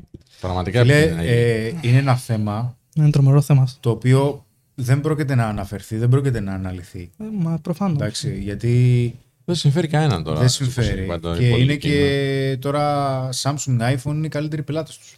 Και γι' αυτό τώρα, μιας και δες αυτό, έχω βγάλει. Χορηγός Samsung, ρε. Έχω γυρίσει, ένα, έχω γυρίσει ένα βίντεο το οποίο δεν το έχω βγάλει γιατί είναι dangerous για μένα. Α, ναι. γιατί εσένα είναι, προσωπικά. είναι, γιατί συγκρούεται με χι συμφέροντα παγκόσμια. Ναι, βέβαια. Πρέπει να είσαι προσεκτικός γενικά. Ξέρεις. Τι περίπου είναι; Ε, δεν μπορώ να πω. Α, τόσο Ναι. επικίνδυνο. Θεματολογία, ρε παιδί μου. Πες μας. Προφανώς. Εντάξει, τι θυμάμαι, άμα πω, θα πω ποιο είναι Εντάξει, το εντάξει, άστο, βίντεο. άστο. Ω, εντάξει, στο πολύ έχω το περίπου, ρε παιδί. Στο Μεξικό είναι ένα βίντεο που είχα γυρίσει, το οποίο, ξέρεις, ε, κάνει expose μια πολύ μεγάλη πολυεθνική, ας πούμε. Μάλιστα. Α, μάλιστα, οκ, εντάξει, Ναι. οκ. εντάξει. Μου είπες, εντάξει. Ε, Αυτό. Πότε θα το βγάλεις εν τέλει. Οπότε και να. Δεν νομίζω, να δεν ξέρω. Ναι. Μάλλον όχι. Μάλλον όχι. Ωραία. Σίγουρα όχι, σίγουρα όχι. Μάλλον Live. όχι. Μάλλον όχι, ωραία. Λοιπόν, λέει Έχει να εδώ- κάνει με το πώ το μοντάρει, βασικά. ναι. Ναι, ναι, ναι. Ο Νικόλας λέει: Υπάρχει κάποια ιστορία την οποία μετάνιωσες που δεν την έκανες εν τέλει; Μμμ, όχι, δεν. Θέλω να πω. Ναι. Δεν έχει τύχει, ας πούμε, να μου πούνε. Όχι, δεν έχει συμβεί αυτό, όχι. Εντάξει, παιδιά, τώρα που λέτε για τα ελληνικά, ο Τάσος επειδή χρόνια ταξιδεύει και δεν ζει μόνιμα Ελλάδα, κάποια πράγματα του βγαίνουν πιο εύκολα στα, σε άλλες γλώσσες. Ισπανικά εδώ ξέρουμε. Όχι, συγγνώμη, α- αλήθεια δεν φλεξάρω και εντάξει, θα με κάνουν roast στα σχόλια. Ξέρεις, Ναι, θα... δεν πειράζει. Εντάξει, τώρα, μια χαρά, είναι εντάξει. καλό το κοινό μας. Είναι καλό. Εντάξει, μια χαρά, μια χαρά. Λοιπόν, και λέει εδώ, τον Πονομάρο αυτό ξέρεις, ε. Ναι, ναι, είμαστε φίλοι, μιλάμε με Ναι, τον Αλέξανδρο. Ναι, ναι, ναι. Πολύ καλός και αυτός. Ωραίος. Ναι, ναι, ναι, ναι, γάμα τα παιδιά. Φίλε, τι να πω, ελπίζω να σου πάει καλά. Και ελπίζω βασικά να, να, να, να ολοκληρωθεί κάπως. Να νιώσεις την πληρότητα που θες, γιατί ψάχνεις την πληρότητα από ό,τι καταλαβαίνω. Most likely. ναι. Ναι. Δεν βρίσκω εδώ. Ε; Θα σου πω όμως, ε, μιας και μιλάμε για πληρότητα, έχω κάνει και επαναπροσδιορισμό της επιτυχίας πάρα πολύ ξέρεις, ε, μέσα σε όλα αυτά τα χρόνια. Γιατί, ας πούμε, ένας από τους λόγους που ήθελα ας πούμε, να πάω στη Νέα Υόρκη συγκεκριμένα ήταν γιατί είχα, την είχα συνηθισμένη με την επιτυχία. Ξέρεις. Όπως, μας, όπως ξέρεις, άμα δεν το έχεις γνωρίσει να δεις πώς είναι, το έχεις ένα. Να μου πω τώρα, πάλι αγγλικά θα με γράψουν πενταστόλ. Είναι, το έχεις ψηλά, ξέρω εγώ ότι έτσι Ναι. είναι. Ωραία. Ε, και πήγα και δεν σου κρύβω ότι άμα με ρωτούσες πριν δύο χρόνια με κάναμε μια κουβέντα, θα σου έλεγα είχα άλλο ορισμό της επιτυχίας. Πλέον το σκέφτομαι. Όταν σκέφτομαι ποια είναι τα πιο πετυχημένα άτομα που έχω γνωρίσει, γιατί έχω, κα- έχω μείνει από σλάμ στην Αφρική μέχρι σε δωμάτια με εκατομμυρίουχους στην Αμερική. Έτσι. Ε, θα σου πω. Ε, Δύο-τρία άτομα έχω στο μυαλό μου και είναι τα άτομα που είχαν την περισσότερη αγάπη και στη ζωή τους. Που είχαν α, α, ανθρώπους που τους αγαπούσαν με ανι, ανιδιοτελή τρόπο. Άλλο ευτυχία, άλλο επιτυχία. Οκ, ναι. Η επιτυχία είναι μια προσδοκία που δεν έρχεται ποτέ. Σωστά. Έχεις πολύ δίκιο σε αυτό που λες. Δεν θα έρθει ποτέ. Δεν θα έρθει ποτέ, ναι. Ναι, δεν- Έχεις δίκιο. Ευτυχία βέβαια είναι, είναι ε, οτιδήποτε έχει να κάνει με το παρόν. Ναι. Αν δεν ξέρεις να είσαι στο παρόν, δεν μπορείς να είσαι ευτυχισμένος. Έτσι. Η επιτυχία είναι κάτι το οποίο έχουμε ανάγκη να κυνηγάμε για να μπαίνει και κάποιος σκοπός στη ζωή μας και να έχεις και κάποιο λόγο να ξυπνάς την επόμενη μέρα το πρωί, έτσι. Άλλο ευτυχία. Η ευτυχία είναι οι άνθρωποι. Είναι- Βασικά είναι η σχέση που έχει με τον εαυτό σου. Εντάξει. Η επιτυχία είναι κάτι το οποίο κυνηγάς και εξασκείς πράγματα. Γιατί στο, στο κυνήγι της επιτυχίας, γιατί το κυνη- την κυνηγάμε την επιτυχία, την ευτυχία δεν χρειάζεται να την κυνηγήσεις. Η ευτυχία είναι απόφαση. Ε, την επιτυχία την κυνηγάς. Στο κυνήγι της επιτυχίας ο σκοπός είναι να αποτύχεις. Γιατί αν αποτύχεις, μαθαίνεις ακόμα καλύτερα τη σχέση που έχεις με τον εαυτό σου και την επαναπροσδιορίζεις. Και χρειάζεται γιατί εκεί χτίζεις τις δεξιότητες. Γιατί εκεί τι λες ότι δημιουργώ, αποφασίζω ότι θα αποτύχω. Εντάξει, γιατί αργά ή γρήγορα η ζωή θα σου φέρει μια αποτυχία. Εντάξει, είναι όταν συμβαίνει μια κατάρρευση προσδοκιών. Αυτό είναι η, η αποτυχία που σου φέρνει η ζωή, έτσι. Και άμα δεν έχεις αρκετές αποτυχίες στη ζωή σου που τις έχεις διαχειριστεί, θα σου σπάσει τα πόδια. Υπάρχει περίπτωση να μην ανακάμψεις ποτέ. Δεν θα επιστρέψεις. Αλλά δεν θα τελειώσεις ποτέ. Δεν θα νιώσεις ποτέ Μμμ. πετυχημένος. Δεν μπορείς να αισθάνεσαι κοιτώντας μπροστά, αλλά κοιτώντας πίσω. Αλλά στο πίσω δεν βρίσκεις πια. Να σου πω τι δεν τι έχεις κάνει. Ε, έχω κάνει. Ναι, είναι αυτό. Είναι πολύ πιο βολικό όμως να κοιτάξεις πίσω παρότι μπροστά. Ε, θα σου πω. Ε, στην, ε, στη- σε μια αποτυχία η οποία εμφανίζεται σε κάτι σημαντικό που θέλεις να καταφέρεις ε, δημιουργείται μια πληγή. Για να μπορέσεις να διαχειριστείς την πληγή θα πρέπει να κοιτάξεις τις σουλές που ήδη έχεις. Εκεί είναι που θα χρειαστεί να κοιτάξεις στο παρελθόν. Για να, για να πας πίσω στις, στη μνήμη που έχεις με τα θετικά για να βρεις ένα νόημα ότι ξέρεις κάτι, υποφέρω, αλλά δεν είναι όλη μου η ζωή ένα, ένα, μια τραγωδία. Να γειωθείς δηλαδή με εντελώς διαφορετικό τρόπο στο παρόν. Για να μπορέσεις να συνεχίσεις. Γιατί όταν συμβαίνει μια αποτυχία, εστιάζουμε στην αποτυχία και σου λες, ξέρεις κάτι, σκατά. Ας πούμε. Εντάξει. Εκεί θα πεις ότι όλα αυτά που έχω καταφέρει θα χρειαστεί να νιώσεις καλά. Να πω κάτι τώρα που είναι πάρα πολύ σημαντικό γιατί ισχύει για λίγες ημέρες μόνο α, και έχει να κάνει με το χορηγό μας, παιδιά. Ε, Πρέπει να το πούμε γιατί είναι, είναι και σημαντικό και νομίζω θα βοηθήσει πάρα πολλούς ανθρώπους. Λέει, έχει μια προσφορά η Freedom αυτή την περίοδο, είναι για το Πάσχα. Ε, Καταθέτεις χρήμα στο λογαριασμό σου στη Freedom 24 με ποσό 2.000 ευρώ ή περισσότερο και αποκτάς μια μετοχή αξίας 700 δολαρίων δωρεάν. Πώς το κάνεις αυτό, α, μέχρι τις 17 Απριλίου, από τις 6 Απριλίου μέχρι τις 17 Απριλίου, α, μπορείς να κάνεις να καταθέσει 2.000 στο λογαριασμό σου, στη Freedom, όχι στο λογαριασμό D-Account που λέγαμε σε ένα άλλο βίντεο. Σιγουρεύεσαι ότι τα χρήματα έχουν πιστωθεί στο λογαριασμό σου. Ανοίγεις το προφίλ σου σελίδα- στην σελίδα της Freedom 24. Πατάς κλικ εκεί πέρα που λέει Έχω ένα κωδικό προσφοράς. Εισάγεις τον κωδικό Easter 2023 και θα λάβεις αμέσως ένα κουπόνι που μπορεί να ανταλλαχθεί με μια μετοχή ε, 700 ευρώ. 700 δολαρίων, συγγνώμη. Α, νομίζω είναι μια πολύ καλή προσφορά. Για 2.000 να κάνεις μια κατάθεση και να πάρεις 700 δολάρια είναι τέλεια. Ευχαριστώ πάρα πάρα πολύ Τάσο που ήρθες σήμερα Τίποτα, παιδιά. Εδώ. Εγώ ευχαριστώ. Τιμή μου, αλήθεια. Ευχαριστώ Και πάρα δική πολύ. μας. Και και δική δικιά μας. γιατί είπες πολύ ωραία πράγματα. Πολύ διαφορετικό περιεχόμενο σήμερα. Ε, ελπίζω να πάει καλά, να πάει όπως θα θες. Θα έρθει το κοινό, φίλε, μη σε αγχώνει. Να είστε καλά, να είστε καλά. Ε, και θα έρθουν και άνθρωποι τώρα που το είδανε, πιστεύω, ή θα το δουν και θα πούν, ξέρεις τι Τάσο, πώς μπορώ να βοηθήσω. Γιατί είναι, είναι πολύ ωραίες ιστορίες αυτές που λες και αξίζει να υποθούν. Τα χαρώ πολύ γιατί ξέρεις, από ένα σημείο και μετά είναι και δύσκολο γιατί πρέπει να λύνεις όλα τα προβλήματα μόνο σου. Και αυτό ξέρεις, κάποιες φορές είναι λίγο Κουράζει. too much. Είναι, ξέρεις. Άντε, και, άλλη, και άλλη μια φορά. Και άλλη μια φορά. Και άλλη μια φορά. Οπότε Έτσι. δεν σου κρύβω ότι και εγώ πολλές φορές σκέφτομαι πώς θα ήταν τέλεια να είχα έναν άνθρωπο να μοιραζόμαστε μαζί αυτό το ταξίδι επαγγελματικά πάντα. ναι, ξέρεις. ναι, ναι. Δηλαδή γιατί ξέρεις, μοιράζεται το φορτίο τέλος πάντων. Οπότε ναι, θα χαρώ πολύ. Τέλεια. Ευχαριστώ και σας παιδιά. Να σε καλά. Ευχαριστούμε πολύ, Τάσο. Τίποτα, να σε καλά. Ευχαριστούμε Ανές, ευχαριστούμε Κάζιο, ευχαριστούμε Χρήστο. Ευχαριστούμε και σας που παρακολουθήσατε και αυτό το επεισόδιο του Απλά και Ανδρικά. Μέσα στην κουβέντα μας, γιατί δεν ήθελα να διακόψω τη ροή, δεν είπαμε τίποτα για like και τα λοιπά. Κάντε ένα like τώρα έτσι όπως κλείνουμε. Ε, δεν έχετε να το κάνετε, δωρεάν είναι. Είστε τώρα 300 άνθρωποι μέσα. Πατήστε ένα like έτσι να υπάρχει, γιατί σας άρεσε αυτά που ποτάσω, σας άρεσαν αυτά που είπαμε όλοι εδώ παρεούλα. Μην ξεχάσετε να κάνετε εγγραφή στη Freedom όσοι θέλετε να επενδύσετε. Είναι ακριβώς από κάτω το link στην περιγραφή του επεισοδίου για σήμερα. Και τα λέμε στο επόμενο. Καλή Ανάσταση, καλή λαμπρή να έχουμε και στο επανειδήν. Γεια χαρά.